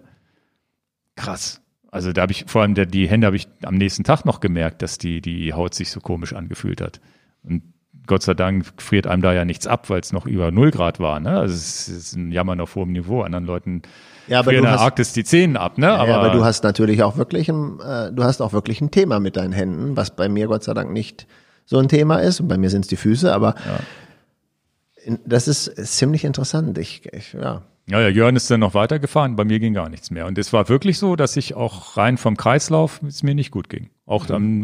Auch am nächsten Tag habe ich es in den Beinen noch gemerkt, weil ich wirklich schnell gefahren bin. Ich habe gedacht, ich krieg's doch irgendwie hin, indem ich einfach hier 350 Watt auf die Uhr und dann hoffentlich werden die Hände wieder warm. Nee, keine Chance, habe ich nicht hingekriegt. Ja. Also mit Intensität ist dann auch nicht das Mittel, zumindest bei mir nicht.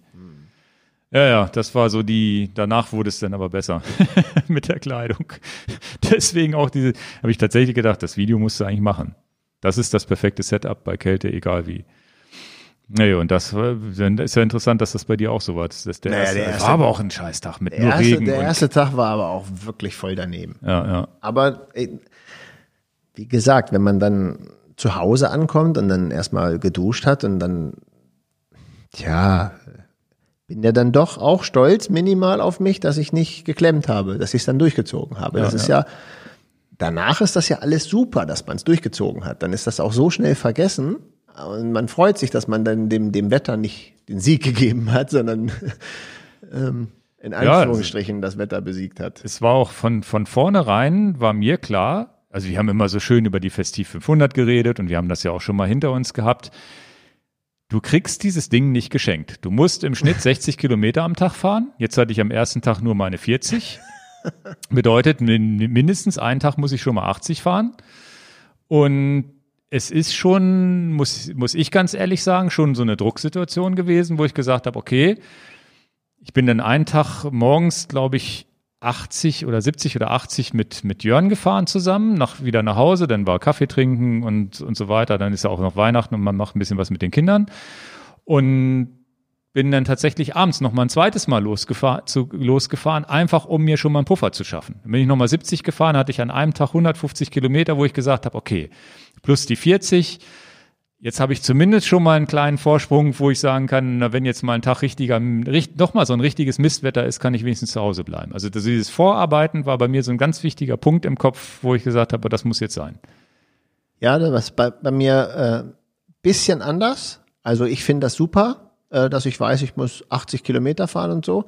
Aber am meisten habe ich mich einmal gefreut, weil ich, das sage ich jetzt, das habe ich dir nie gesagt, ich bin ja auch abends dann nochmal losgefahren. Ach, das ist schön für Ingo, wenn er morgen reinguckt.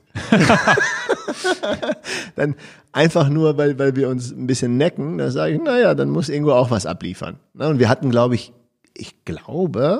immer die gleichen Kilometer. Ja, so roundabout. Ich weiß, dass ich mit Ole hatte ich am Tag, am Tag, wo ich die Festive vollgefahren bin, hatte ich dann irgendwie 400, war dann auch unspektakulär. Ich bin dann jeden Tag so meine 60, 70, 80 Kilometer gefahren. Und dann hatten wir beide, habe ich mich mit Ole verabredet und als wir bei uns vor der Haustür losgefahren sind, hatten wir beide genau roundabout 400, 402 Kilometer. Ole und du jetzt? Ja, aber nicht ich. Und dann war das so, dass das war 3 Tage vor Ende, weiß ich gar nicht, wo wir dann beide gesagt haben, komm, wir fahren jetzt mal los und wo wir beide aber auch schon wussten eigentlich, jetzt müssen wir auch 100 Kilometer fahren. Jetzt da nach 60, 70, 80 Kilometer nach Hause zu kommen, war auch irgendwie komisch und war ganz witzig. Was natürlich so ist, dass wir es jetzt... Ich glaube, da fehlten mir dann noch 50. Ja, aber da ist wieder mein Gen nicht gut genug gewesen. Da habe ich dann 450. Ja, das war auch, wenn ich alleine losgefahren wäre, wäre es auch egal. Aber dadurch, dass wir beide jetzt in der Situation waren, haben wir es dann durchgezogen. Waren wir natürlich auch schön kaputt hinterher. Und dann habe ich mich gefreut, dass wir noch eine Fahrt gemacht haben. Genau, dann habe ich am nächsten Tag bin ich dann mit dir noch gefahren, so als für mich als Abschluss. Dann habe ich auch, du hast ja auch ein bisschen mehr als 500, ich hatte dann auch ein bisschen mehr als 500 hinterher auf dem Tacho. Und das war, glaube ich, auch noch einen Tag vor Silvester, wo du es abgeschlossen hast. Also ja. Wir sind auch, haben es auch beide irgendwie hingekriegt mit ja fast ja, also 80, 90 Kilometer pro Tag im Schnitt, glaube ich, sind wir gefahren. Mhm. Und es war halt nicht möglich, also wir hatten ja auch zwischendurch gesprochen, es war halt nicht möglich irgendwie zu dritt, war halt nur zu zweit erlaubt, sonst wären wir vielleicht auch mal zu dritt irgendwie losgefahren und so weiter. Das ist halt dieses Jahr alles ein bisschen komisch und dadurch musste ich es aufteilen. Bin halt mit 3 verschiedenen Leuten halt immer, habe ich meine Touren gemacht. Mal mit Ole, mal mit Jörn, einmal mit dir. Das war ein bisschen, wäre natürlich schöner gewesen, wenn man mehr hätte zusammen machen können. Ne? Du bist dann mal mit Lutz gefahren und so. Alles ein bisschen schwierig und was... war aber am Ende, fand ich es doch wichtig, dass wir dann nochmal eine Fahrt zusammen gemacht haben. Und das war auch eine der schönsten. Ja, weil du ja mit mir gefahren bist. Genau, also unabhängig da, obwohl ich mit Dan gefahren bin, war es eine der schönsten. Da hast du jetzt aber einen draus gedreht, den habe ich ganz anders geformuliert.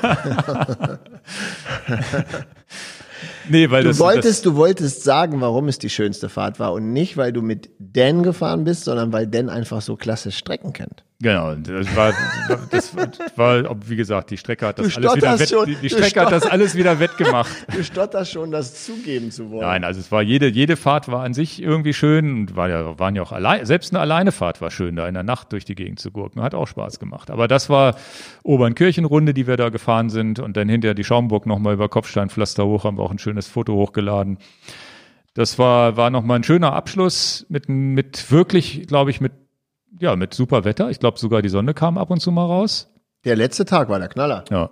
Er war super. Und das war nochmal so eine schöne Belohnungsfahrt für diese ganzen Strapazen, die man auf sich genommen hat.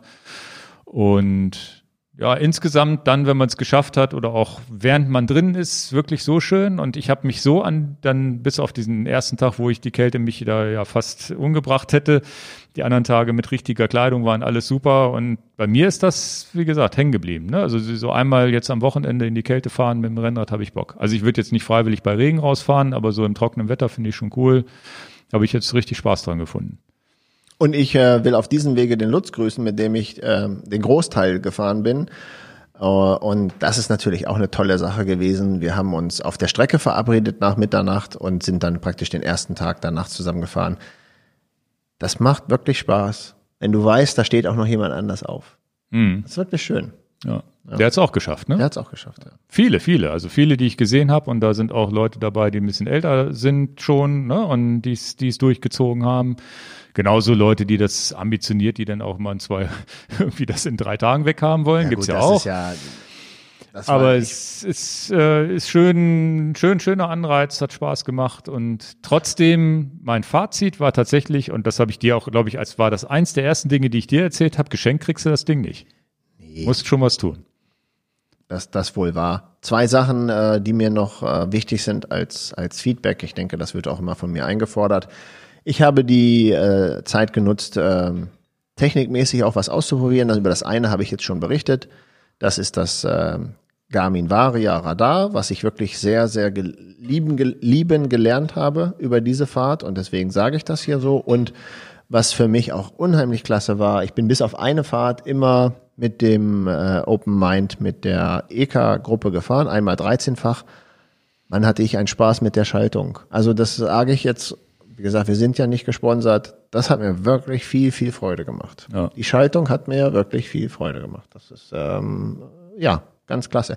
Letzte Sache noch, behaltet das doch mal im Sinn für die nächste festive 500 zwischen dem 24. und 31., ob das nicht was für euch ist, ob ihr uns das nicht nachmachen wollt und euch da anschließt. Und wenn es nächstes Jahr zu spät ist, zu Ostern könnte man sich ja auch sowas noch ausdenken.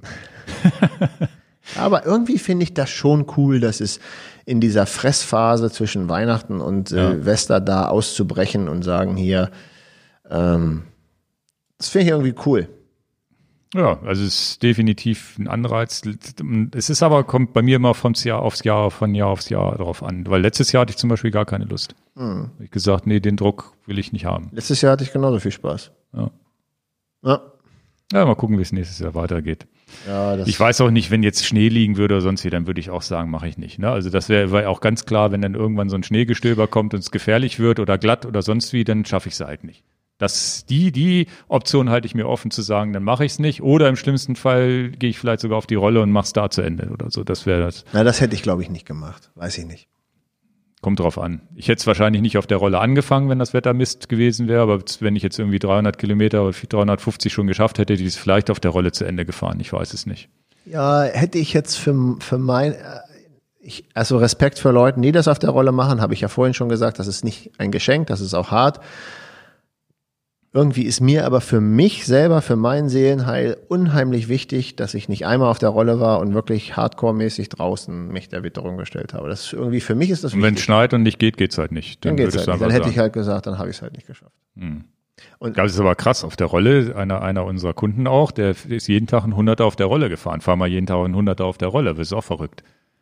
Vielleicht fahre ich jetzt am Wochenende mal ein Hunderter auf Be Cool. Wenn du mitmachst, mache ich das. Welche Strecke denn? Das kommt ja immer drauf an. Was Flaches geht immer einfach 100 Kilometer.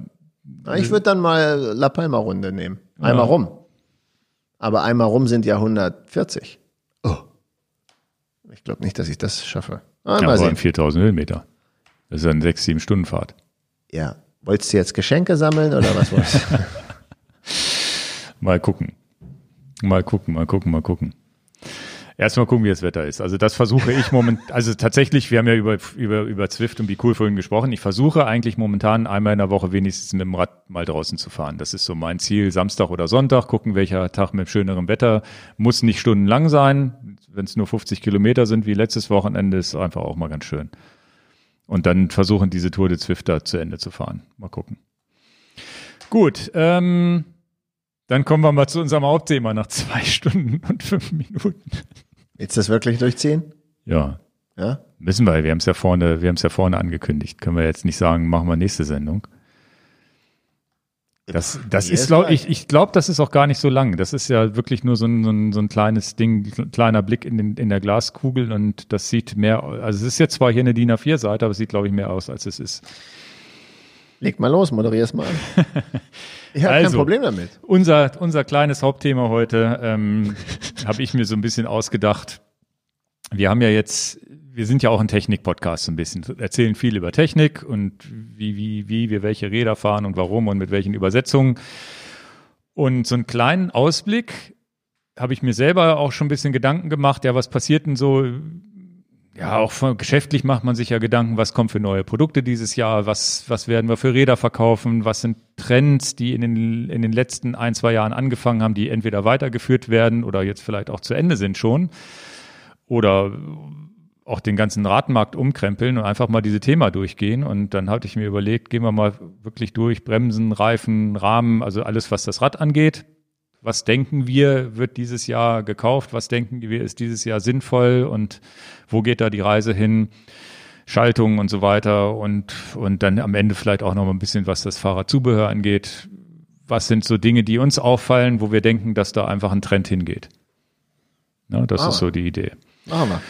Fangen wir an mit den Bremsen. Glaube ich, dass gibt's ja eigentlich nur das Thema Scheibenbremse und Felgenbremse. Und ich glaube, dass wir wahrscheinlich sowieso nicht mit unseren Rädern, die wir verkaufen, noch ein Rad, also ich glaube, verkaufen wir dieses Jahr noch ein Rad mit Felgenbremse? Nein. Ich glaube gar keins, ne? Also nicht mal Ausnahme, irgendwas Mäßiges. Nein. Kann ich mir auch nicht vorstellen. Und interessanterweise glaube ich, dass die Scheibenbremse ja überhaupt, auch wenn wir später zu den Reifen kommen, überhaupt letztendlich uns diese Möglichkeit Gravel eröffnet hat. Mehr Reifenfreiheit im Rennradrahmen. Und aber auch sehe ich es im Profi-Peloton bei wirklich echten Racern, die irgendwie schnell und leicht und das beste Material haben müssen. egal welche Podcasts ich höre oder was ich so lese an YouTube mit Profi-Radfahrern oder sonst wie, immer wenn das Thema Scheibenbremse zum Sprechen kommt, sagt jeder, ja, will ich nicht mehr zurück zur Felgenbremse. Wo wir uns aber vielleicht vor 1-2 Jahren noch unsicher waren, wo wir gesagt haben, Gewichtsnachteil. Na gut, wir geben jetzt einen Ausblick, das war deine Frage und das sehe ich jetzt genau auf den Punkt gebracht. Machen wir einen Strich drunter.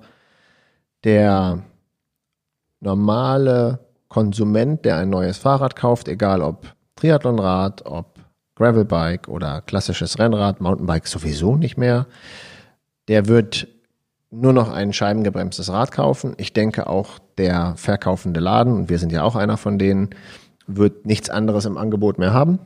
Ich denke, das ist Geschichte. Und in der Tour de France wird sicherlich immer noch dieses am Limit, vielleicht muss es da nochmal leichter sein oder das wird wahrscheinlich noch in der Tour de France doch noch auftauchen. Aber ich glaube nur noch bei Ineos. Ganz wenig. Und es wird sich in der Tour de France sicherlich auch demnächst, was heißt demnächst, also vielleicht noch dieses Jahr, aber irgendwie, wenn ich dafür eine Prognose geben würde, würde ich sagen, dann ist es spätestens nächstes Jahr auch komplett durch, das Thema. Was mich sehr traurig macht, was mache ich denn jetzt eigentlich zu Hause mit meiner Rennradsammlung? Muss ich jetzt habe ich beides zu Hause, ne? Ich habe ganz tolle felgengebremste Räder und ich habe natürlich auch schöne scheibengebremste Räder. Soll ich die jetzt verkaufen? Also wenn jemand so ein Limited Edition Kubeka S5 haben will, mit Felgen gebremst und nicht einen bekloppten Preisvorstellung hat, das ist so gut wie nicht gefahren. Das soll jetzt keine Werbung für meinen privaten Verkauf sein, aber solche Gedanken gehen mir durch den Kopf, denn auch ich bin felsenfest der Meinung, das war's mit Felgenbremse. Mhm. Das ist der Ausblick. Ja. Also da gehe ich davon aus, Scheibenbremse. Sehe ich auch so. Also es gibt, glaube ich, sowieso nur noch ein begrenztes Angebot an Rädern. Und ich habe auch im Bekanntenkreis Leute, die sich jetzt noch ein felgengebremstes Rad kaufen oder irgendwo zusammensuchen oder auch Gebrauch kaufen, was auch immer. Aber einfach nur deshalb, weil sie Laufräder da noch sitzen haben und sonst hier. Aber es ist eine ganz, ganz schwierige Entscheidung zu sagen, mache ich das oder mache ich das nicht oder verkaufe ich lieber den Laufradsatz oder das... Ist schwierig, aber ich sehe es auch so und ich glaube auch bei der Tour de France glaube ich, dass nur noch Ineos felgengebremst fahren wird, alle anderen nicht mehr. Das sind so die letzten Mohikaner sozusagen. Dann sind wir uns, was den Ausblick, was die Bremsen angeht, einig. Genau, Reifen und Felgen. Ja. Da ging das ja letztes Jahr auch mit einer unserer meistverkauftesten Laufradsatz, den wir hier auch haben, schon los mit dem ZIP 303S, der auf einmal Hookless und Tubeless ready war und wo die Reifendrücke auf einmal unter 5 Bar waren. Und ja, dieser Trend zu breiteren Reifen hat sich ja jetzt über die letzten Monate schon oder über die letzten Jahre, erstens durch die Scheibenbremsen überhaupt wurde es ermöglicht. Wir sehen es auch, dass es immer mehr wird. Ich sehe auch die Tour de France irgendwann auf 28 mm fahren und nicht mehr auf 25. Ich glaube, das machen die jetzt zum Teil schon auf bestimmten Etappen. Und ja, das ist es so, ne? Die Reifen werden etwas breiter, es wird tubeless, es wird hakenlos. Ich glaube, da werden die Hersteller jetzt auch gezwungen sein, also auch so ein Conti, der momentan hakenlos beim 5000er verbietet, wird irgendwann gezwungen sein, eine hakenlos Variante anzubieten. Ich glaube, dass wir in 2-3 Jahren nichts anderes mehr sehen. Ja, das glaube ich auch. Also das Problem an der Sache, was wir wahrscheinlich hier haben, dass ich jetzt hier 5-mal sage, das glaube ich auch. Ja, das ist ja selten, dass wir uns einer Meinung hier sind. Ne? Ja, Hookless-Felgen, breite Felgen, immer breitere Reifen. Tubeless kommt automatisch ins Spiel bei Hookless-Felgen und breiteren Reifen. Und wenn wir bei 28 mm Rennradreifen sind, das ist etwas, hättest du vor 10 Jahren gesagt, hätten die dich ausgelacht. Hätten sie dich ausgelacht, hätte jeder gesagt, der Quendler, was hat der denn für Fantasien? 28 mm will der noch Rennradreifen nennen, das ist doch schon fast beim Cross. Aber sehe ich jetzt auch so, genau wie du sagst, Hookless, ja, breite Felgen, ja, Tubeless, 3-mal ja und das 28 mm wird die Standard-Rennradbreite werden. Da sind wir uns einig, gell? Genau. Ja. Und die Das Thema Schlauchreifen, die ich übrigens auch noch liebe und fahre, auch scheibengebremst noch, habe ich so ein bisschen das Gefühl, dass das aussterben wird, dass es auch bei uns selber aussterben wird. In dem Augenblick, wo wir nämlich 28 mm auf nur 5 bar fahren müssen, wird auf einmal Tubeless ja möglich, ohne viel Risiko, dass das von der Felge runterspringt, weil das hatten wir im Podcast hier auch schon öfter, dass wir gesagt haben, naja, Tubeless mit hohen Drücken haben wir ein bisschen Angst vor, mögen wir nicht so vom Sicherheitsgedanken. Schlauchreifen sehe ich so ein bisschen wie die analoge Fotografie. Es gibt immer noch Liebhaber, die mit Film fotografieren, weil es einfach eine besondere Haptik hat. Man hat ein besonderes Bildgefühl und man hat eine besondere Originalität bei einem Bild, weil es eben nicht gefotoshoppt oder auch die Kamera selber photoshoppen da ja schon intern viel an den Sensordaten rum. In der Masse wird es aussterben und ich habe jetzt mittlerweile auch schon, bei welchem Rad war es? Beim Open Mind oder sonst wie habe ich, oder auch beim Triathlonrad. Beim Triathlonrad Scheiben gebremst. War ich jetzt auf der Suche nach einem Schlauchreifen-Laufradsatz, habe ich keinen gefunden, der irgendwo passend war. Also es geht um eine Scheibe und vorne ein hochprofiliges Laufrad, habe ich nichts gefunden, was das einzige Chance ist, Tubeless. Das, glaube ich, stirbt nach und nach aus, obwohl wir nun extreme Schlauchradverfechter sind. Schlauchreifenverfechter. Ich glaube, es wird in normale Rennradfelgen weiterhin geben, auch fürs Profi-Peloton, und davon werden wir auch profitieren und mal so eine Felge kaufen können. Da hast du, glaube ich, auch eine ganz coole von Specialized jetzt, glaube ich, gerade irgendwo noch liegen. Die ganz extra cool bestellt, Roval. Ja, aber beim Schlauchreifen ist es auch so, unser Lieblingsreifen, den Conti Competition, den gibt's halt in 28 mm nicht. Und ich würde, diese 25 mm Schlauchreifen sind ja echte 25. Der baut ja nicht breiter auf oder irgendwas.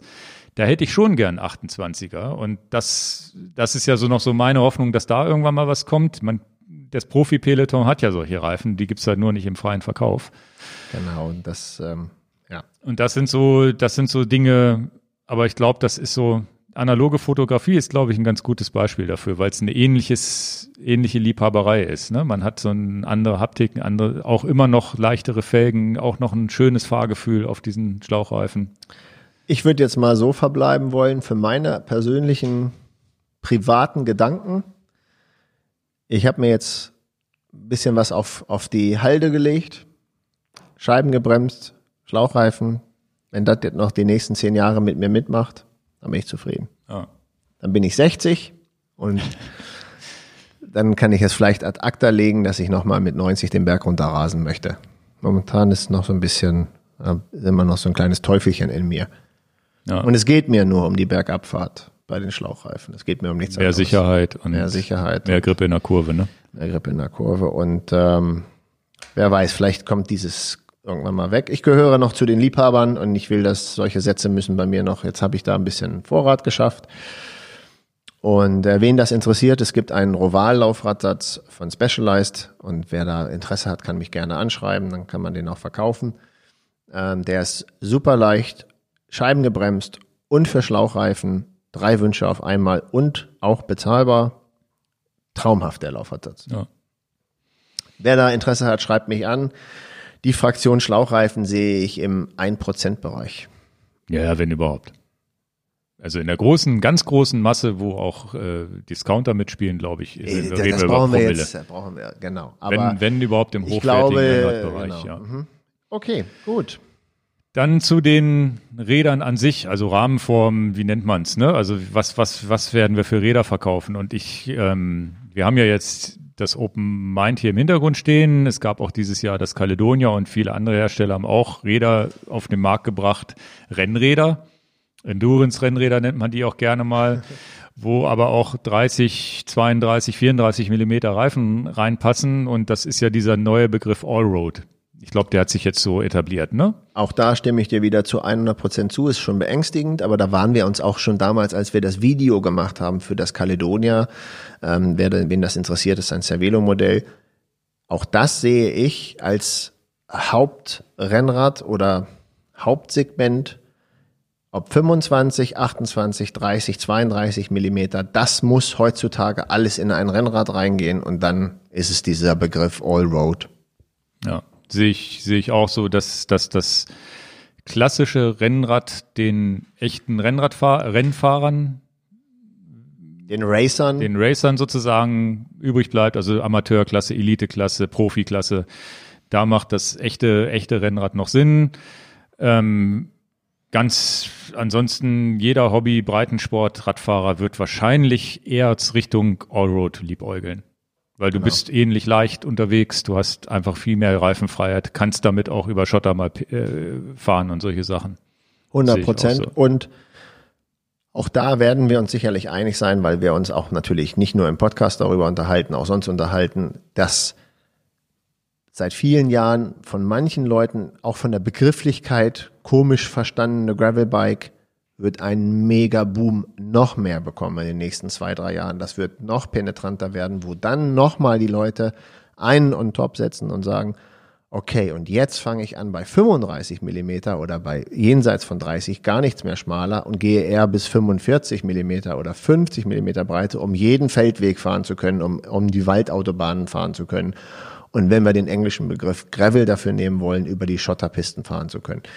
Das wird... Da sind wir uns einig, das weiß ich schon. Das wird auch nochmal einen Mega-Boom weitergeben. Glaube ich auch, dass da noch kein Ende in Sicht ist. Ich glaube, wir sind immer noch Kinderschuhe nicht mehr. Gravel-Kinderschuhe war irgendwann vor 5-6 Jahren. Jetzt als wir mit Specialized Diverge angefangen haben, sage ich mal. Da war das sozusagen komplett strange, überhaupt mit so einem Rad rumfahren. Jetzt ist es so, dass die Leute das verstehen. Ich glaube aber, dass es immer noch nicht weit verbreitet ist. Ich glaube, das ist, wir sind noch ein kleiner, feiner Haufen, die Gravel und Bikepacking und solche Sachen machen. Ich glaube, dass das irgendwann kompletter Mainstream wird. Denke ich auch. Dass das Rennrad eher so jeder, also ich glaube, dass der Breitensportler irgendwann Gravel fährt und dann gibt's zwischen dem Racer noch die kleine Allroad-Fraktion, weil gegenüber Gravel sehe ich Allroad eigentlich auch prozentual weit runter.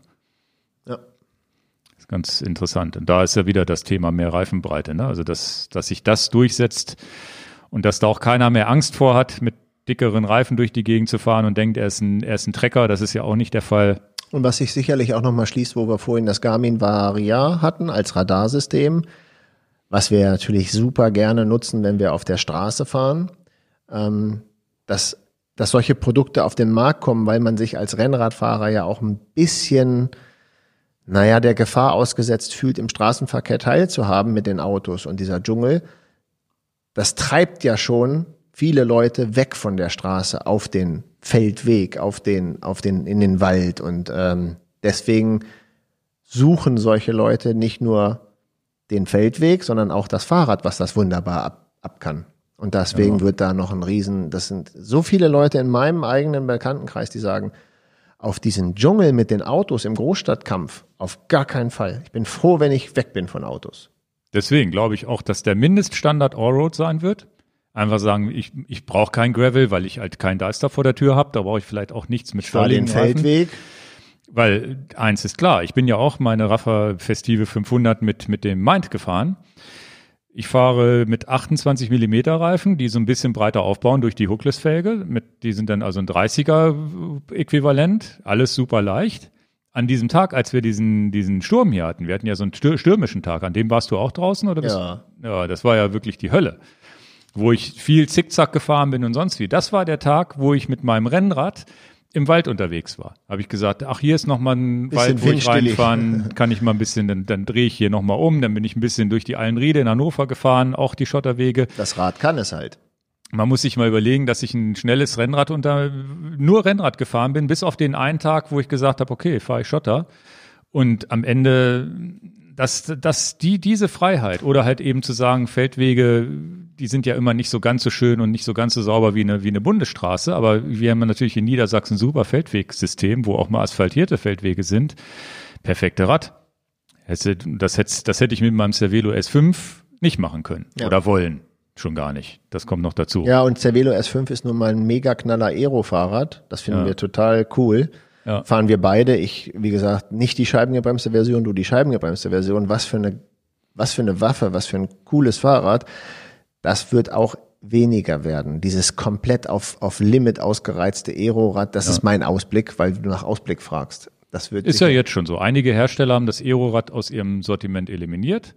Cervelo ist eigentlich einer der letzten übrig gebliebenen, die ein reines Aero-Rennrad überhaupt noch haben. Ich liebe das auch, weil es für mich Ich liebe es auch. Es ist sehr, sehr weit weg von diesem Allroad. Also ich habe das Allroad und habe dann dazu dieses S5. Ein guter Gegenpol. Wo ich dann einen Racer habe, obwohl ich kein Rennfahrer bin. Aber ich habe, wenn ich auf das Rad gehe, dann race ich auch. Dann fahre ich auch schneller, als ich sonst fahren würde. Dann, das brauche ich auch nicht an so einem Tag, wo ich schwere Beine habe. Dann nehme ich das nicht. Aber wenn ich dann habe ich auch Bock zu sagen, okay, da trete ich jetzt mal richtig rein. Ja, ansonsten Carbon hat natürlich überhaupt Rahmenformen jetzt in den letzten Jahren ermöglicht, die sowas können. Die Scheibenbremsen haben sowas ermöglicht. Ich glaube, das ist technisch auch alles ausgereift. Man muss sich gar keine Gedanken machen. Ich weiß nicht, ob die Rahmen noch mal leichter werden oder nicht. Es ist ja so, dass der Trend vom Leichtbau auch im Profi-Peloton so ein bisschen weggegangen ist. Die sind nicht immer im UCI-Limit, die Räder gebaut. So jemand wie Hirschi ist das S5 gefahren, obwohl es 7,4 Kilo wiegt statt 6,9 in den Bergetappen. Das ist 6,8, glaube ich, das Limit, oder? 6,8 oder 6,9, ja. Genau. Das heißt, der ist die Bergetappen und hat die gewonnen. Und für den war Aero am Ende dann doch wichtiger als das Gewicht. Und auch die anderen Räder im Peloton, die Scheibengebremsten, sind nicht mehr an dieser Niedriggewichtsgrenze. Das ist auch ganz interessant, dass das Gewicht dann doch weniger Rolle spielt. Es darf natürlich nicht sackschwer werden, ne? Aber glaube ich auch, dass das sich so alles einpendeln wird. Bei den hochwertigen Rädern wird sich bei 7 bis 7,5 Kilo einpendeln. Viel mehr braucht man vielleicht auch nicht. Ja, Schaltung. Elektronik oder vielleicht Elektronik. Da wird mehr und mehr noch Elektronik kommen. Ja, also das ist halt die Frage, ne? Jetzt ist natürlich die 1x13 IKA ist jetzt wieder eine mechanische Gruppe geworden. Ja. Da wird es natürlich spannend, ob das irgendwann mal elektronisch nachgeliefert wird. Das erwarte ich aber nicht in diesem Jahr. Das erwarte ich jetzt nicht bei der EK-Gruppe. Aber ansonsten glaube ich, dass nehmen wir mal SRAM und Shimano, dass da in dem Einstiegsbereich was passieren wird. Das ist meine Prognose. Hm. Naja, bis jetzt sind die elektronischen Gruppen ja doch immer noch eine Einstiegshürde haben die, ne? Klar. Es ist bei Shimano ist es halt Ultegra. Ja. Da kannst du zwischen Ultegra und Dura-Ace wählen. Das sind die beiden Top-Gruppen. Bei SRAM sind das Force und Red, die beiden Top-Gruppen. Da erwarte ich, dass da jetzt dieses Jahr nochmal was passiert. Was erwarte ich von Shimano noch? Ist momentan die einzigste Hersteller, der aktuell in der Top-Gruppe nicht 12 oder 13-fach hat. Da kann ich nichts zu sagen. Ich erwarte, dass da sicherlich was passiert. Und da wird es ja interessant, ob die eine 12-fach, ob das 12-fach oder ob sie 12-fach vielleicht sogar überspringen. Du stellst das in Frage. Ich kenne die Antwort schon, aber sag die hier nicht. Ach so. Da muss man mal gucken. Also ich glaube, das gehört sich so, das heißt, da wird sicherlich auch was passieren. Ja, aber ich glaube, dass wir, und das wird unser Mind-Video mit der IKA-Gruppe, unser Talk-Video, was wir am Sonntag veröffentlichen, wir sind schon, selbst mit der 11-fach-Gruppe ja schon mit der Entfaltung so weit, dass auch kaum noch Wünsche offen bleiben, ne? Also das mit 1x13 haben wir jetzt diesen Sweet Spot auf einmal erreicht, wo man wirklich sagt, man kann alles abdecken. Ja, freut mich auf das Video, das erklärt halt viel. Und 2x13 wird spannend. Ich glaube aber nicht, dass wir das dieses Jahr schon sehen werden. Weiß ich nicht. Muss man mal gucken. Wäre natürlich hochinteressant. Und es wird da nicht aufhören, ne? Ich glaube, wir werden irgendwann 15 Ritzel hinten haben. Das dauert vielleicht nochmal 5 bis 10 Jahre, aber ich weiß es nicht. Ich glaube nicht, dass da irgendwo Grenzen gesetzt sind. Vielleicht gibt es irgendwo einen kleinen Knopf, dass elektronisch eine Nabenschaltung ins Spiel kommt. Ne, die gibt's ja schon. Ja, dass du einen elektronischen, verstehst du, was ich sage? Elektronisch, klack, und jetzt schalte ich mal einen Gang in der Nabe. Ja, hatten wir das nicht hier sogar schon mal vorgestellt, aber diese eine Firma? Aber doch nicht elektronisch. Ich bin mir nicht sicher, ob das sogar elektronisch ist. Also es gibt ja jetzt ein System, was wird das nicht in diesen Ridley-Rädern verbaut? Ich glaube nicht, dass das elektronisch ist. Nicht, dass ich mich vertan habe. Es gibt ja das eine Start-up, was hinten sozusagen nochmal in der Narbe. Schalten die das elektronisch in der Narbe? Eigentlich schon. Das könnte ich mir durchaus noch vorstellen, dass da nochmal statt 2x13, dass es bei 1x13 ist und dann in der Narbe nochmal vielleicht sogar 3 Gänge zur Verfügung stehen. Da könnte ich mir durchaus vorstellen, dass da nochmal was passiert. Statt Umwerfer vorne schaltet man dann in der Narbe. Aber das System gibt's schon, das weiß ich. Das haben wir ja im Podcast schon angekündigt, aber ich war mir nicht sicher, soweit ich weiß, ist das aber nicht elektronisch. Na gut. Das, weiß ich nicht mehr. Das, aber beim Rennrad, wie willst du es sonst hinkriegen? Das reiche ich nach. Ja. Nee, das war so viel. Ich glaube, übersetzungsmäßig ist es auch tatsächlich so, dass wir in den letzten Jahren einfach Möglichkeiten bekommen haben, die so nicht vor 3-4 Jahren noch nicht möglich waren. Auch jetzt, eine der Revolutionen für mich war eigentlich die elektronische SRAM Mountainbike-Schaltung mit den Rennradhebeln zu schalten. Kriegt man ja mit Shimano, glaube ich, über Umwege auch hin jetzt mittlerweile. Und das, ich glaube, da ist die Revolution gerade schon passiert. Und das, was jetzt kommt, ist eher so ein bisschen Feintuning, ne? Wo man sagt, na gut, vielleicht kriegen wir es nochmal erschwinglicher hin. Aber ansonsten ist es so, dass wir da, glaube ich, schon sehr, sehr weit vorne sind. Da erwarte ich zumindest keine Revolution mehr. Ich glaube, die ist vor 1-2 Jahren passiert. Aber das ist ja mit ganz vielen Bereichen auch so. Es fängt immer oben an bei den Hightech-Schaltungen. Und es geht immer ein bisschen mehr downgegradet nach unten. So wie das... was weiß ich, nehmen wir jetzt meinetwegen Airbags bei Autos. Erst hatte das nur die Mercedes S-Klasse und jetzt hat es jeder Mercedes. Jetzt hat es jedes Auto. Ja. Mhm. Gut, dann beim Zubehör habe ich jetzt nur mal so ein paar Sachen, die natürlich uns auch betreffen, mal hier so versucht stichpunktartig aufzuschreiben. Was ich tatsächlich beobachtet habe, ist das Thema Licht. Und zwar aus eigener Erfahrung, weil wir natürlich viel über unsere eigenen Lampen hier erzählt haben und schöne Videos gemacht haben, auch ganz, ganz viel Feedback bekommen haben. Und ich auch mitbekomme, wie der ein oder andere Kunde von uns oder Bekannte von mir sagt, naja, die Lampe, die du da gezeigt hast, ist ja wirklich cool und will ich mal ausprobieren und so weiter. Und ich glaube, dass das Thema Licht auch durch die geänderte Art Rad zu fahren, und da kommen auch deswegen, weil es ja jetzt Gravel-Bikes gibt und Allroad-Bikes gibt, ist es ja auf einmal möglich, mit Bikepacking unterwegs zu sein, ein Orbit zu fahren und ein Everesting zu machen und solche Sachen, Overnighter. Ich glaube, das wird immer, immer populärer und dadurch wird das Thema Licht eine viel, viel tragendere Rolle spielen als in den letzten Jahren. Und wir sehen es ja selber auch an unseren Verkäufen und an unseren Kunden, die sagen, naja, mir ist es das wert, 400 € für eine Lampe auszugeben, da möchte ich was wo viele mit der Hand über den Kopf zusammenschlagen, 400 € für ein Licht, aber ich will halt so hell leuchten wie ein Auto und das ist was auch ein Trend, glaube ich, der in den letzten 1-2 Jahren erst losging, der jetzt auch nochmal viele Dinge ermöglicht, wo viele, viele Leute sagen, sie werden in Licht investieren. Da würde ich auch gerne was zu sagen, das ist eine der schönsten positiven Feedbacks, die ich gerne und die ich auch wahrnehme per E-Mail, auch in YouTube-Kommentaren, wo du merkst, 400 € für ein Vorderlicht ist ja völlig absurd teuer. Und dann gibt es die Fraktion, die sich das einfach nur denkt und keinen Kommentar schreibt und dieses Produkt auch nicht kauft. Ja. Alles ist gut und die Welt ist befriedet. Dann gibt es die Fraktion, die sagt, das muss ich der Welt mitteilen, wie doof Inge und Dan sind, überhaupt so ein Licht als Review zu machen, ist ja völlig absurd und die solche Kommentare schreiben. Okay, die nehme ich jetzt noch zur Kenntnis und die mir dann sagen, ich kann auch eine China-Lampe kaufen, die nicht zugelassen ist. Und das nehme ich auch noch zur Kenntnis.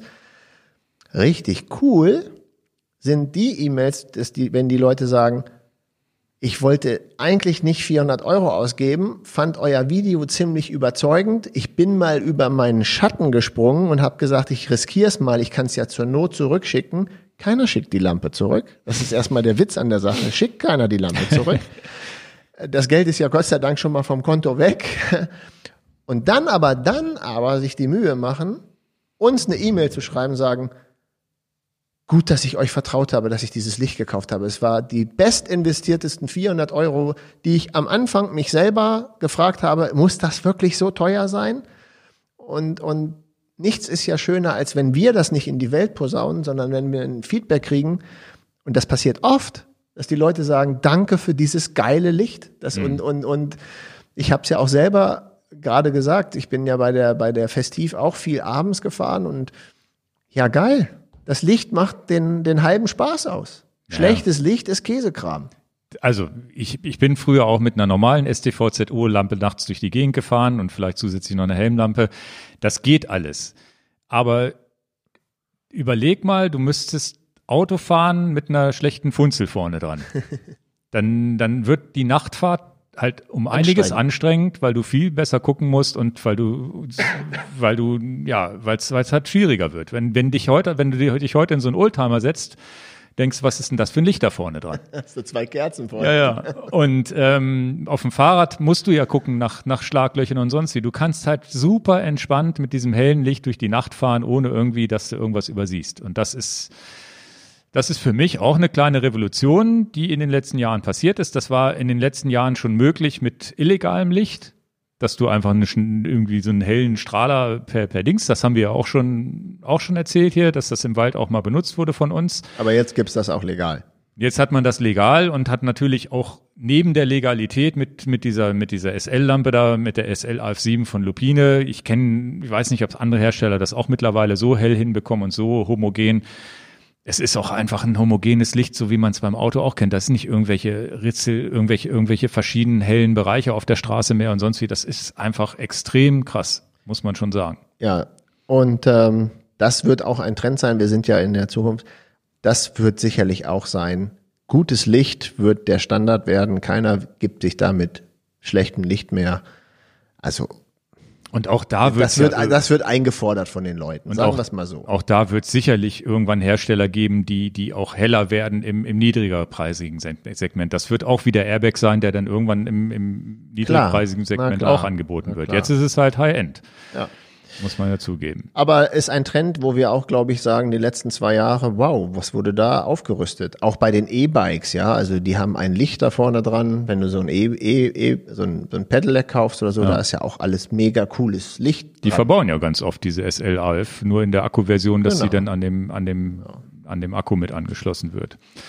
Nee, das glaube ich, ist auch eins der einzigen Dinge, wo ich denke, da ist eine Revolution passiert, die jetzt erst so richtig wahrgenommen wird. Und sicherlich auch eine der, sehr gut investiertes Geld, kann man mal sagen. Ja. Wird dann im Sommer ein bisschen unwichtiger hier bei uns in Norddeutschland oder in Deutschland, aber es ist tatsächlich so, glaube ich, dass der Trend weitergeht, insbesondere wenn man dann über Nacht auch in die Nacht reinfährt. Was denkst du denn zu Fahrradcomputern, Ingo? Weil Fahrradcomputer wissen jetzt unsere Zuhörer, du bist ein ziemlicher Fan von Element Roam, Element Bolt von Wahoo. Ich fahre Garmin 1030 Plus. Wir sind jeder auf seine Art mit den Geräten super zufrieden, was die alle können, über die Akkulaufzeiten, über die ganzen Sachen.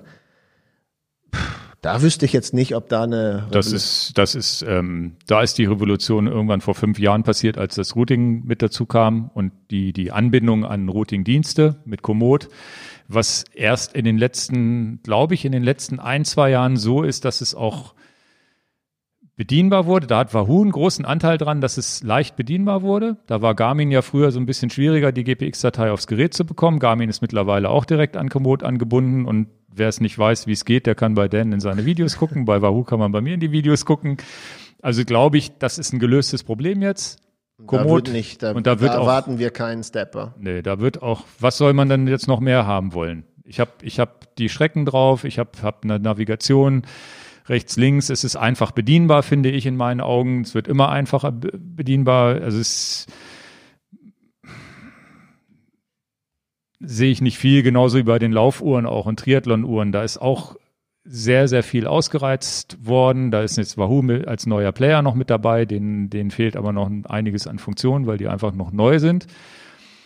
Chorus war revolutionär mit der Krone. Das fand ich noch wirklich geil, was die Bedienbarkeit angeht. Garmin hat natürlich auch Technologien. Die schlafen die cool auch sind, nicht. Ne? Akkulaufzeiten werden immer besser. Genau, das Thema Akkulaufzeit ist kein Problem mehr. Also ich glaube, da sind wir auch an so einem Punkt. Die Geräte laufen in meinen Augen fast alle irgendwie stabil, ganz selten Abstürze, so gut wie gar nicht mehr. Also sind auch gelöste Probleme, wo ich gar nicht mehr eine Revolution sehe. Es gibt jetzt den Hammerhead Karoo, der ja so ein bisschen außer der Reihe tanzt. Die sagen, sie machen mal ein anderes Konzept. Ich hatte das Gerät mal hier liegen. Das war das Vorgängermodell. Das war das Vorgängermodell, was so aussieht wie so ein Toastbrot, so riesig. Die haben ein neues Modell gemacht, aber da ist jetzt auch nichts Revolutionäres dran, weil es einfach nur ein kleineres also das andere Gerät war einfach viel zu groß. Das Gerät ist jetzt kleiner, aber immer noch so groß wie ein 1030, glaube ich. Ich habe es noch nicht in der Hand gehabt. Ich habe tatsächlich mir mal eins bestellt jetzt als Vergleich, als einfach um da über den Tellerrand blicken zu können. Gibt's auch bis jetzt nur bei Karoo über den Direktvertrieb. Ich hoffe, ich kenne ja das Bedienkonzept. Also vom Bedienkonzept bin ich jetzt noch nicht so ganz überzeugt gewesen, aber es ist zumindest mal eine ganz interessante Geschichte. Du kannst eine SIM-Karte drin haben, du kannst ein bisschen per Touchscreen drauf mal arbeiten, musst aber nicht per Touchscreen drauf arbeiten. Das heißt, wenn es regnet, schaltest du den einfach ab und kannst es per Tasten auch bedienen. Ist auch nicht doof, aber es ist am Ende auch wieder nur eine andere Bedienoberfläche mit den gleichen Funktionen. Also funktionsmäßig sehe ich nicht mehr viel. Das Navigation ist gelöst. Wattmessung ist gelöst, also Trainingsanalyse live auf dem Fahrradcomputer ist gelöst, da sehe ich gar nicht mehr viel Potenzial. Weiß ich auch nicht, was jetzt an neuen Geräten da noch kommen soll.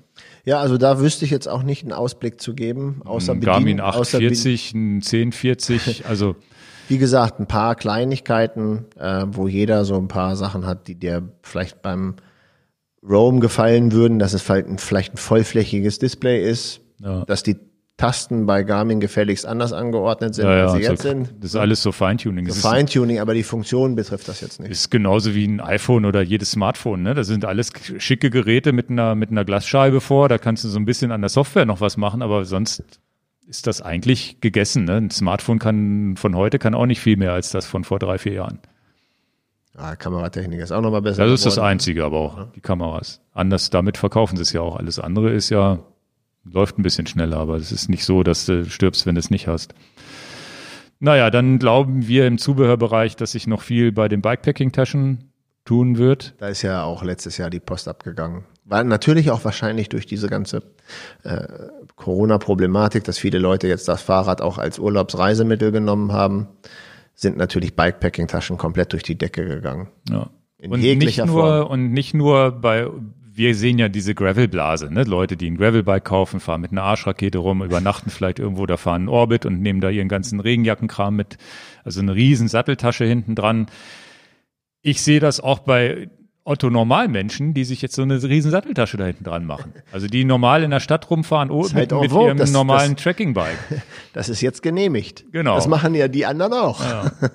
Und da sind verschiedenste Marken, verschiedenste Geschmäcker und kann ich nur den Tipp geben, wer da für nächstes Jahr eine Reise plant oder sagt, ich mache viel mit Bikepacking, deckt euch frühzeitig mit den Sachen ein. Ich habe gerade über Instagram hat einer gefragt, Mensch, die Apidura schraubbare Top-Tube-Bag, weil ich habe immer auch nur gesagt, naja, du trag deine E-Mail ein bei uns im Shop, wenn die wieder da ist und dann auch nicht lange zögern, sondern gleich klicken.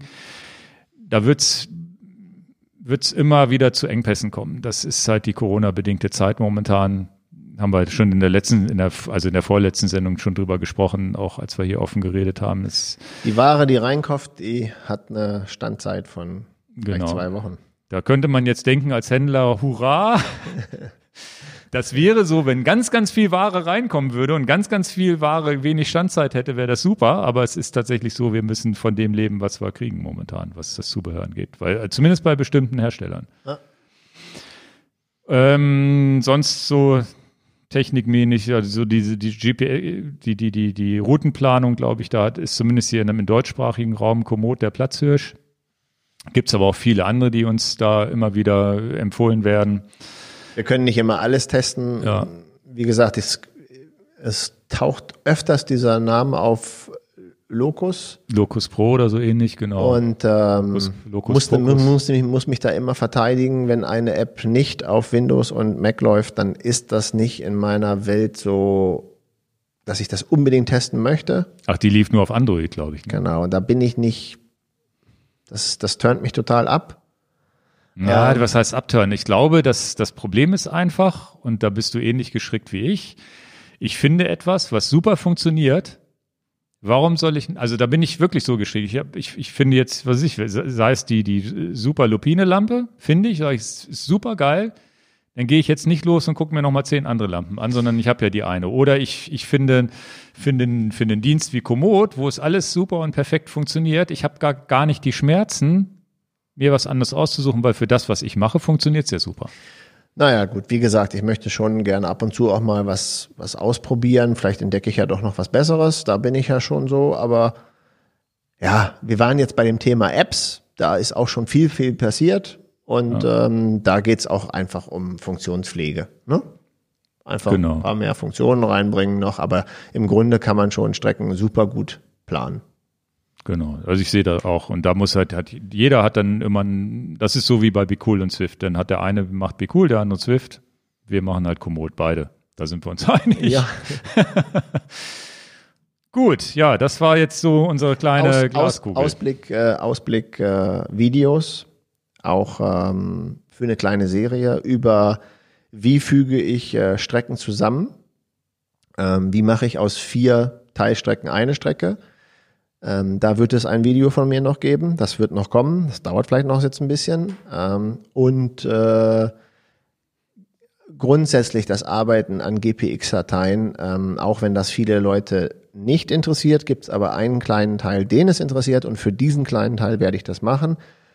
Gerade weil du mich auch nochmal bestätigt hast damit, in Vorbereitung möchte ich meine GPX-Datei bereinigt zu BeCool laden oder sonst wohin laden. Okay. Also da bin ich halt ein bisschen nerdig unterwegs, und da werde ich meinen Stiefel durchziehen und euch zeigen, wie ich es tue, mit allen Kritiken, die jemand dann sagt, das kann ich aber viel schneller oder viel einfacher. D'accord, aber es ist mein Video und nicht deins. Na, jetzt muss ich die ganze Podcast-Sendung umschneiden, um diesen Videotipp, den du jetzt gegeben hast, dahin zu bringen, wo er eigentlich hingehört, zu unserer Videoplanung. Ja, ist mir aber jetzt erst eingefallen. Ich weiß, es war ein Witz. Wir lassen den auch hier hinten. Wegen den Apps, ne? Ja. Den lasse ich auch hier unten. Aber der hätte gut zu unseren geplanten Videos gepasst. Ja, aber das ist jetzt auch nicht, dass ich sage, das kommt jetzt in 3-4 Wochen. Tut auch nicht weh. Nee. Das kommt auch nicht in 3-4 Wochen, und dann kann man das auch bei dem nächsten Podcast nochmal sehen. Der Witz ist, die geplanten Videos, von denen ich vorhin gesprochen habe, im schlimmsten Fall kommt das Konzept 2 Video auch in 3-4 Wochen erst, weil ich es vorher nicht schaffe. Wer weiß. Ja, der hat sich ja selber unter Druck gesetzt. Das machst du jetzt. Das ist auch gut so. Nee, das ist auch wirklich in Planung. Da bin ich jetzt auch fast fertig mit meinen Vorbereitungen, dass ich weiß, wie ich es drehe. Die wichtigste Neuerung, wo ich das vergesse ich sonst, du musst das rauskriegen, wie kann ich mit meinen Fahrrad-SPD geklickten Schuhen Concept 2 rudern? Ich habe diese Riemen satt am Concept 2. Ach, du willst dir da einklicken? Genau. Das gibt's ja von Shimano, macht ja auch was für Rudern. Also die Firma Shimano macht ja nicht nur Angeln und nicht nur Fahrrad, sondern die Firma Shimano macht auch Rudern, und da gibt's das auch von Shimano. Aber für echte Ruderboote. Für echte Ruderboote und nicht für ein Concept 2. Das heißt, auch wenn das jetzt manche Leute langweilt, aber vielleicht hat der ein oder andere eine Lösung schon und kann mir das mal als Foto schicken. Wie baue ich meinen Concept 2 so um, dass ich im Prinzip ein Klickpedal habe, dass ich einklicke? Verstehst? Stimmt tatsächlich, dass mich das auch nervt mit den Riemen. Genau, und bei echt ist natürlich doof, wenn die Kinder drauf und keine Klick, die müssen ja auch Klickschuhe dann haben. Ja, das ist nicht das Problem. Ja. Aber es ist tatsächlich so, dieses Plastik, dieses Riemensystem, also ich kann damit leben, aber nur weil ich Musik auf den Ohren habe, da komme ich auch gleich zu meinem Pick, weil wenn ich die nicht habe, dann klackt das jedes Mal. Der Fuß geht so ein bisschen nach vorne und dann knallt das dagegen und macht Geräusche. Und ich werde unseren Shimano-Kontakt jetzt anschreiben, dass er mir nochmal sagt, wie sieht das Shimano-System für Rudern eigentlich aus? Das muss man doch googeln können, oder nicht? Ja, aber besser ist ja, wenn ich jemanden anrufe und sage, ja, berate mich mal. Google du mal. Wäre witzig. Nein, aber ich würde gerne so ein Produkt natürlich dann testen. Stimmt, das ist tatsächlich, das hat mich auch schon genervt. Ja, gut. Ja, kommen wir weiter zu den Picks. Ja, mein Pick steht schon da. Genau, dann fange ich mal an, weil das passt zu dem Klicken, zu dem blöden Riemensystem, wo man tatsächlich klackern hört, wenn die Schuhe hinten manchmal rausrutschen. Ich picke mal wieder Kopfhörer. Und zwar habe ich hier schon ganz, ganz oft die haben wir beide schon die Aftershocks-Kopfhörer empfohlen. Das sind diese Kopfhörer, die über Knochenschall in die Wangen sozusagen den Sound machen und die Ohren frei halten. Was ich auch super für Sprache finde, in Sachen Musik ist es nicht so, als hätte man in ihr oder irgendwie hochwertige Kopfhörer auf, würdest du auch so sagen, ne? Ja, aber ich finde die trotzdem gut. Genau, also zum Musik hören war es aber mir eigentlich von der Qualität zu schlecht. Ich finde es aber super für Sprache, und die nutze ich auch weiterhin. ganz oft im Alltag von A nach B fahren, einen Podcast hören, was weiß ich, Deutschlandfunk hören, wo ich auch gerade Bock drauf habe. Ne? Das knalle ich mir dann auf die Ohren. Und jetzt habe ich tatsächlich schon länger die Apple AirPods Pro. Das sind es gibt ja die Apple, ja, heute picke ich tatsächlich mal Apple wieder. Habe ich schon mal gemacht, glaube ich. Es gibt ja die normalen AirPods, die nicht in ihr sind, sondern die so ein bisschen frei im Ohr sind. Die finde ich auch schon cool. Da kann man sich auch nur einen reinmachen, um irgendwie Sprache zu hören, das andere Ohr frei und so weiter. Kann man mit den AirPods Pro übrigens auch machen. Ich habe aber mit den AirPods Pro das erste Mal einen Kopfhörer, der mich beim Sport erstens nicht stört, mit dem ich einen super Sound habe.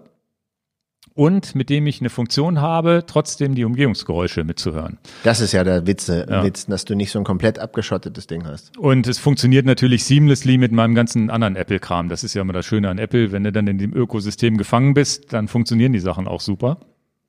Und ich habe echt die lange schon im Besitz und auch hier und da mal benutzt, aber gar nicht so oft zum Sport und sonst wie. Und habe es jetzt erst gemerkt, wie cool die sind.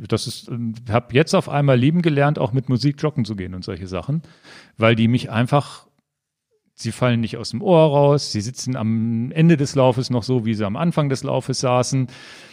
Der Sound ist cool und es ist ein wenig Hürde, weil ich ja auf meinem iPhone die Musik habe. Das iPhone passt in meine Laufseitentasche rein. Ich habe meine Musik dabei. Und irgendwie ist das alles so einfach, dass ich auf einmal das cool finde, mit Musik Sport zu machen. Ich gucke viel weniger Fernsehen, wenn ich jetzt auf der Rolle sitze, habe ich auch ganz oft Musik drin unter dem Zwift-Bildschirm. Beim Rudern habe ich die Dinger drin, auf dem Laufband habe ich die Dinger drin und halt jetzt draußen bin ich damit gelaufen und merke auch, dass das ein motivierender Faktor ist, so ein bisschen nach dem Rhythmus vielleicht auch mal Bock zu haben, ein bisschen schneller zu laufen an bestimmten Stellen. Und eine Funktion für draußen ist halt der Knaller. Du kannst, wenn du lange auf den Kopfhörer drückst, schaltet der auf so eine Art Durchzugmodus. Und dann ist es nicht so wie bei normalen In-Ear-Kopfhörern, dass einfach das Noise-Canceling abgeschaltet ist, sondern der nimmt die Außenmikrofone, mit denen man ja auch telefonieren kann, nimmt das und neben mir spricht einer, dann höre ich den komplett, ist natürlich unhöflich, wenn du mit jemandem sprichst, die Kopfhörer drin zu lassen, aber du hörst den, als hättest du keinen Kopfhörer drin. Im Gegenteil, also sogar, wenn du die Musik ausmachst, sogar ein bisschen klarer, weil ja die Mikrofone das sogar verstärken. Und das ist eigentlich ein Killer-Feature, dass du einen In-Ear-Kopfhörer mit extrem cooler Soundqualität hast und trotzdem die Nebengeräusche einschalten kannst. Dann passt das jetzt noch zu dem Kickerbike, was ich fahre. Vielleicht muss ich das nochmal mit den In-Ear-Dingern testen. Wenn du den Berg hochfährst und trittst mit einer langsamen Geschwindigkeit deine 180 bis 200 Watt, ist das Kickerbike lauter, als wenn du mit 40 Sachen flach fährst, also mit einer höheren Trittfrequenz, dann wird das Kickerbike leiser. Und das wäre ein kleiner Minuspunkt am Kickerbike, wo ich denke, wenn man nicht ein bisschen Geschwindigkeit drauf kriegt, dann hat es eine gewisse Grundgeräusch. Also wenn die Geschwindigkeit halt nicht hoch ist und viel, in Anführungsstrichen, viel Watt getreten werden. Wenig Trittfrequenz. Da gibt es einen so einen Bereich, wo halt diese Magnetbremse einfach so eine Schwingung, genau, hörbar da macht. Könnte man dann auch wieder über die Kopfhörer ein kleines bisschen tricksen. Genau, also die Kopfhörer habe ich auch schon, die lassen sich auch mit dem Apple TV verbinden. Wenn du da irgendwie ein Video guckst, kannst du da auch die drin haben. Das ist total geil. Und die haben halt wirklich, das muss man Apple schon lassen, was die Soundqualität hat, sind die schon super. Und sicherlich, es gibt ja auch diese Samsung-Buds und so weiter, die habe ich halt alle nicht, weil ich im Apple-Universum unterwegs bin. Aber kann ich wirklich empfehlen, weil es das erste Mal so ist und ich habe schon früher zu Bluetooth-Zeiten, wo Bluetooth noch ganz neu war, bin ich mit so Jabra-Dingern rumgelaufen, das war alles nichts. Aber die Apple-Dinger halten 4-5 Stunden, sind klein. Dieses kleine Case macht auch Spaß, das da reinzumachen, aufzuladen und so weiter. Ich habe auch die normalen AirPods, die habe ich im Alltag, die nutze ich sehr gern zum Fotografieren, zum Telefonieren und sowas. Da möchte ich dann nicht in ihr. Tatsächlich, das muss ich dazu sagen, ich mag eigentlich die AirPod Pros nur beim Sport. Im normalen Alltag, mag ich eigentlich so diese normalen AirPods lieber, komischerweise. Also das ist doch deine Meinung. Also es ist ganz komisch, aber für den Sport das sind die besten Sportkopfhörer, die ich je hatte. Und das habe ich erst jetzt gelernt, nachdem ich irgendwie die öfter eingesetzt habe. Macht richtig Spaß. Das war mein Pick. Ja, mein Pick, wie gesagt, da steht das. Nein, mein Pick ist deswegen so, das habe ich auch lieben gelernt, das sind so Halterungen von Nine Solutions. Und normalerweise machen wir bei den Picks immer keine Picks, womit wir Geld verdienen oder die wir auch verkaufen. Also wir würden jetzt nicht die beheizbaren Handschuhe, die wir verkaufen, als Pick nehmen, als Beispiel. Und witzigerweise stehe ich ja hier für Enjoy Your Bike und nicht für Enjoy Your Camera. Und deswegen picke ich was aus dem Nachbarshop, Enjoy Your Camera. Und zwar sind das von Nine Solutions so Klemmen, die ich dann jetzt nutze, wenn ich was an meinem Fahrrad filmen will. Und weil ich dieses Varia filmen wollte, hatte ich jetzt die Aufgabe, Mensch, ich muss ja meinen Garmin schön von oben filmen und dann möglichst vom Abstand vom Lenker vorbeifahrende Autos filmen. Ist vielleicht jetzt nur für den einen oder anderen, der in YouTube ist, das so ein bisschen erkennen kann, aber ansonsten wird das jetzt beim Varia-Video werde ich das vielleicht auch nochmal kurz abschwenken, wie ich das gemacht habe. Ja, und es sind halt unheimlich tolle Klemmmechanismen. Wie kriege ich eine Kamera an die Position an meinem Fahrrad, wo ich sie gerade brauche? Das ist nicht für den Otto-Normalverbraucher, der Fahrrad fährt, geeinigt, sondern für jemanden, der in einer Videoproduktion ist oder irgendwas abfilmen muss, weil er jetzt die Kamera an diese Position schaffen muss. Ja, und die sind der absolute Knaller. Ja, Nine Solutions kenne ich ja nun als, die hatten wir schon vor 5-6 Jahren, glaube ich, ins Sortiment genommen bei Enjoy Your Camera, und das ist eins der Systeme, die halt auch wirklich bombenstabil sind, wenn man die miteinander kombiniert und solche Sachen. Das ist alles untereinander kombinierbar, die klicken magnetisch aneinander und solche Sachen. Ist jetzt kein billiger Kram, aber wenn irgendwas fest ist, dann ist es fest mit den Dingern. Das ist halt wirklich ganz gut. Also es ist was anderes als jetzt ein Plastikärmchen. Genau, alles Metall, ne? Das können die User jetzt so nicht sehen, aber selbst unsere Studiolampen, die wir oben an dem Rack hier über uns gehängt haben, die sind mit Nine Solutions Klemmen festgemacht. Naja, diese Klemmen sind sowieso der Knaller. Also es ist ein schönes Produkt. Verlinken wir jetzt mal zu unserem Nachbarshop drin. Für denjenigen, der da was mal filmen möchte und sagt, Mensch, wie kriege ich das dran? Der Name Solutions sagt schon, die bieten halt einfach Lösungen an, wo man einfach relativ individuell überall seine GoPro, egal wo, am Auto, sonst wo befestigen kann. Ja. Das ist schon echt ganz cooles Zeug. Gut. Das ist, glaube ich, eine dänische Firma, oder nicht? Kann das sein? Ja, dänisch in Kooperation mit einer, ich meine, chinesischen Firma zusammen. Mhm. Na gut. Aber das Design in Dänemark, meine ich. Also auch die Patente. Mhm. Also es ist wirklich, wirklich, auch die Klemmen sind schon relativ schlau gemacht, dass sie auch verschiedene Rohrdurchmesser alle stabil halten können, ne? Nicht, dass du 10 Klemmen für 10 Rohrdurchmesser brauchst und sowas. Ja, ich habe jetzt hier eine, wie gesagt, am Lenkerende festgemacht, ja, wo ich die 360-Grad-Kamera... Wusstest du nicht, ich habe da von dem Zeug auch zu Hause. Also ich habe damals das Fitlock, mein erstes Fitlock-Video, und das ist eins der ersten Videos, die ich überhaupt gemacht habe, auch mit dem System gemacht, wo ich dann die Kamera auf den Fitlock-Flaschenhalter während der Fahrt Flasche raus, Flasche reingefilmt hatte. Ja. Super. Gut. Okay, dann haben wir es für heute. Gott sei Dank keine 3 Stunden, es sind 2 Stunden 56. Mann. Sind wir aber froh. Gucken wir mal. Ja, aber wir haben ja viel mehr über die anderen Themen als über unser Hauptthema gesprochen, was ja aber vielleicht auch ganz schön ist. Ein Klassiker bei uns beiden, ne? Ja, gut. Dann haben wir doch mal wieder was für die Homeoffice-Zeit, oder wie soll man es sagen, für Leute, die ein bisschen in der Pandemie was konsumieren wollen. Gegenüber der 4 Stunden 45 Folge, die wir letztes Mal gemacht haben, aber 4 Stunden 50 Folge, ist es ja eine kurze Folge geworden. Ja, denke ich auch. Und ganz, ganz viele Kommentare mit weiß ich nicht. Die ist wirklich zu Ende gekommen. Ja, stimmt. Ja. Ich habe ja am Ende gesagt, schreibt weiß ich nicht in die Kommentare, dann weiß ich, ob ihr es zu Ende gehört habt. Waren schon viele dabei. Ja, waren wirklich viele dabei. Es gab zumindest keinen Shitstorm, dass die Folge zu lang war. Das war schon mal gut. Gut. Okay, dann wünsche ich alles Gute. Wir hören uns in circa 2 Wochen wieder, und dann bis bald. Auch von mir. Macht's gut. Tschüss. Ciao.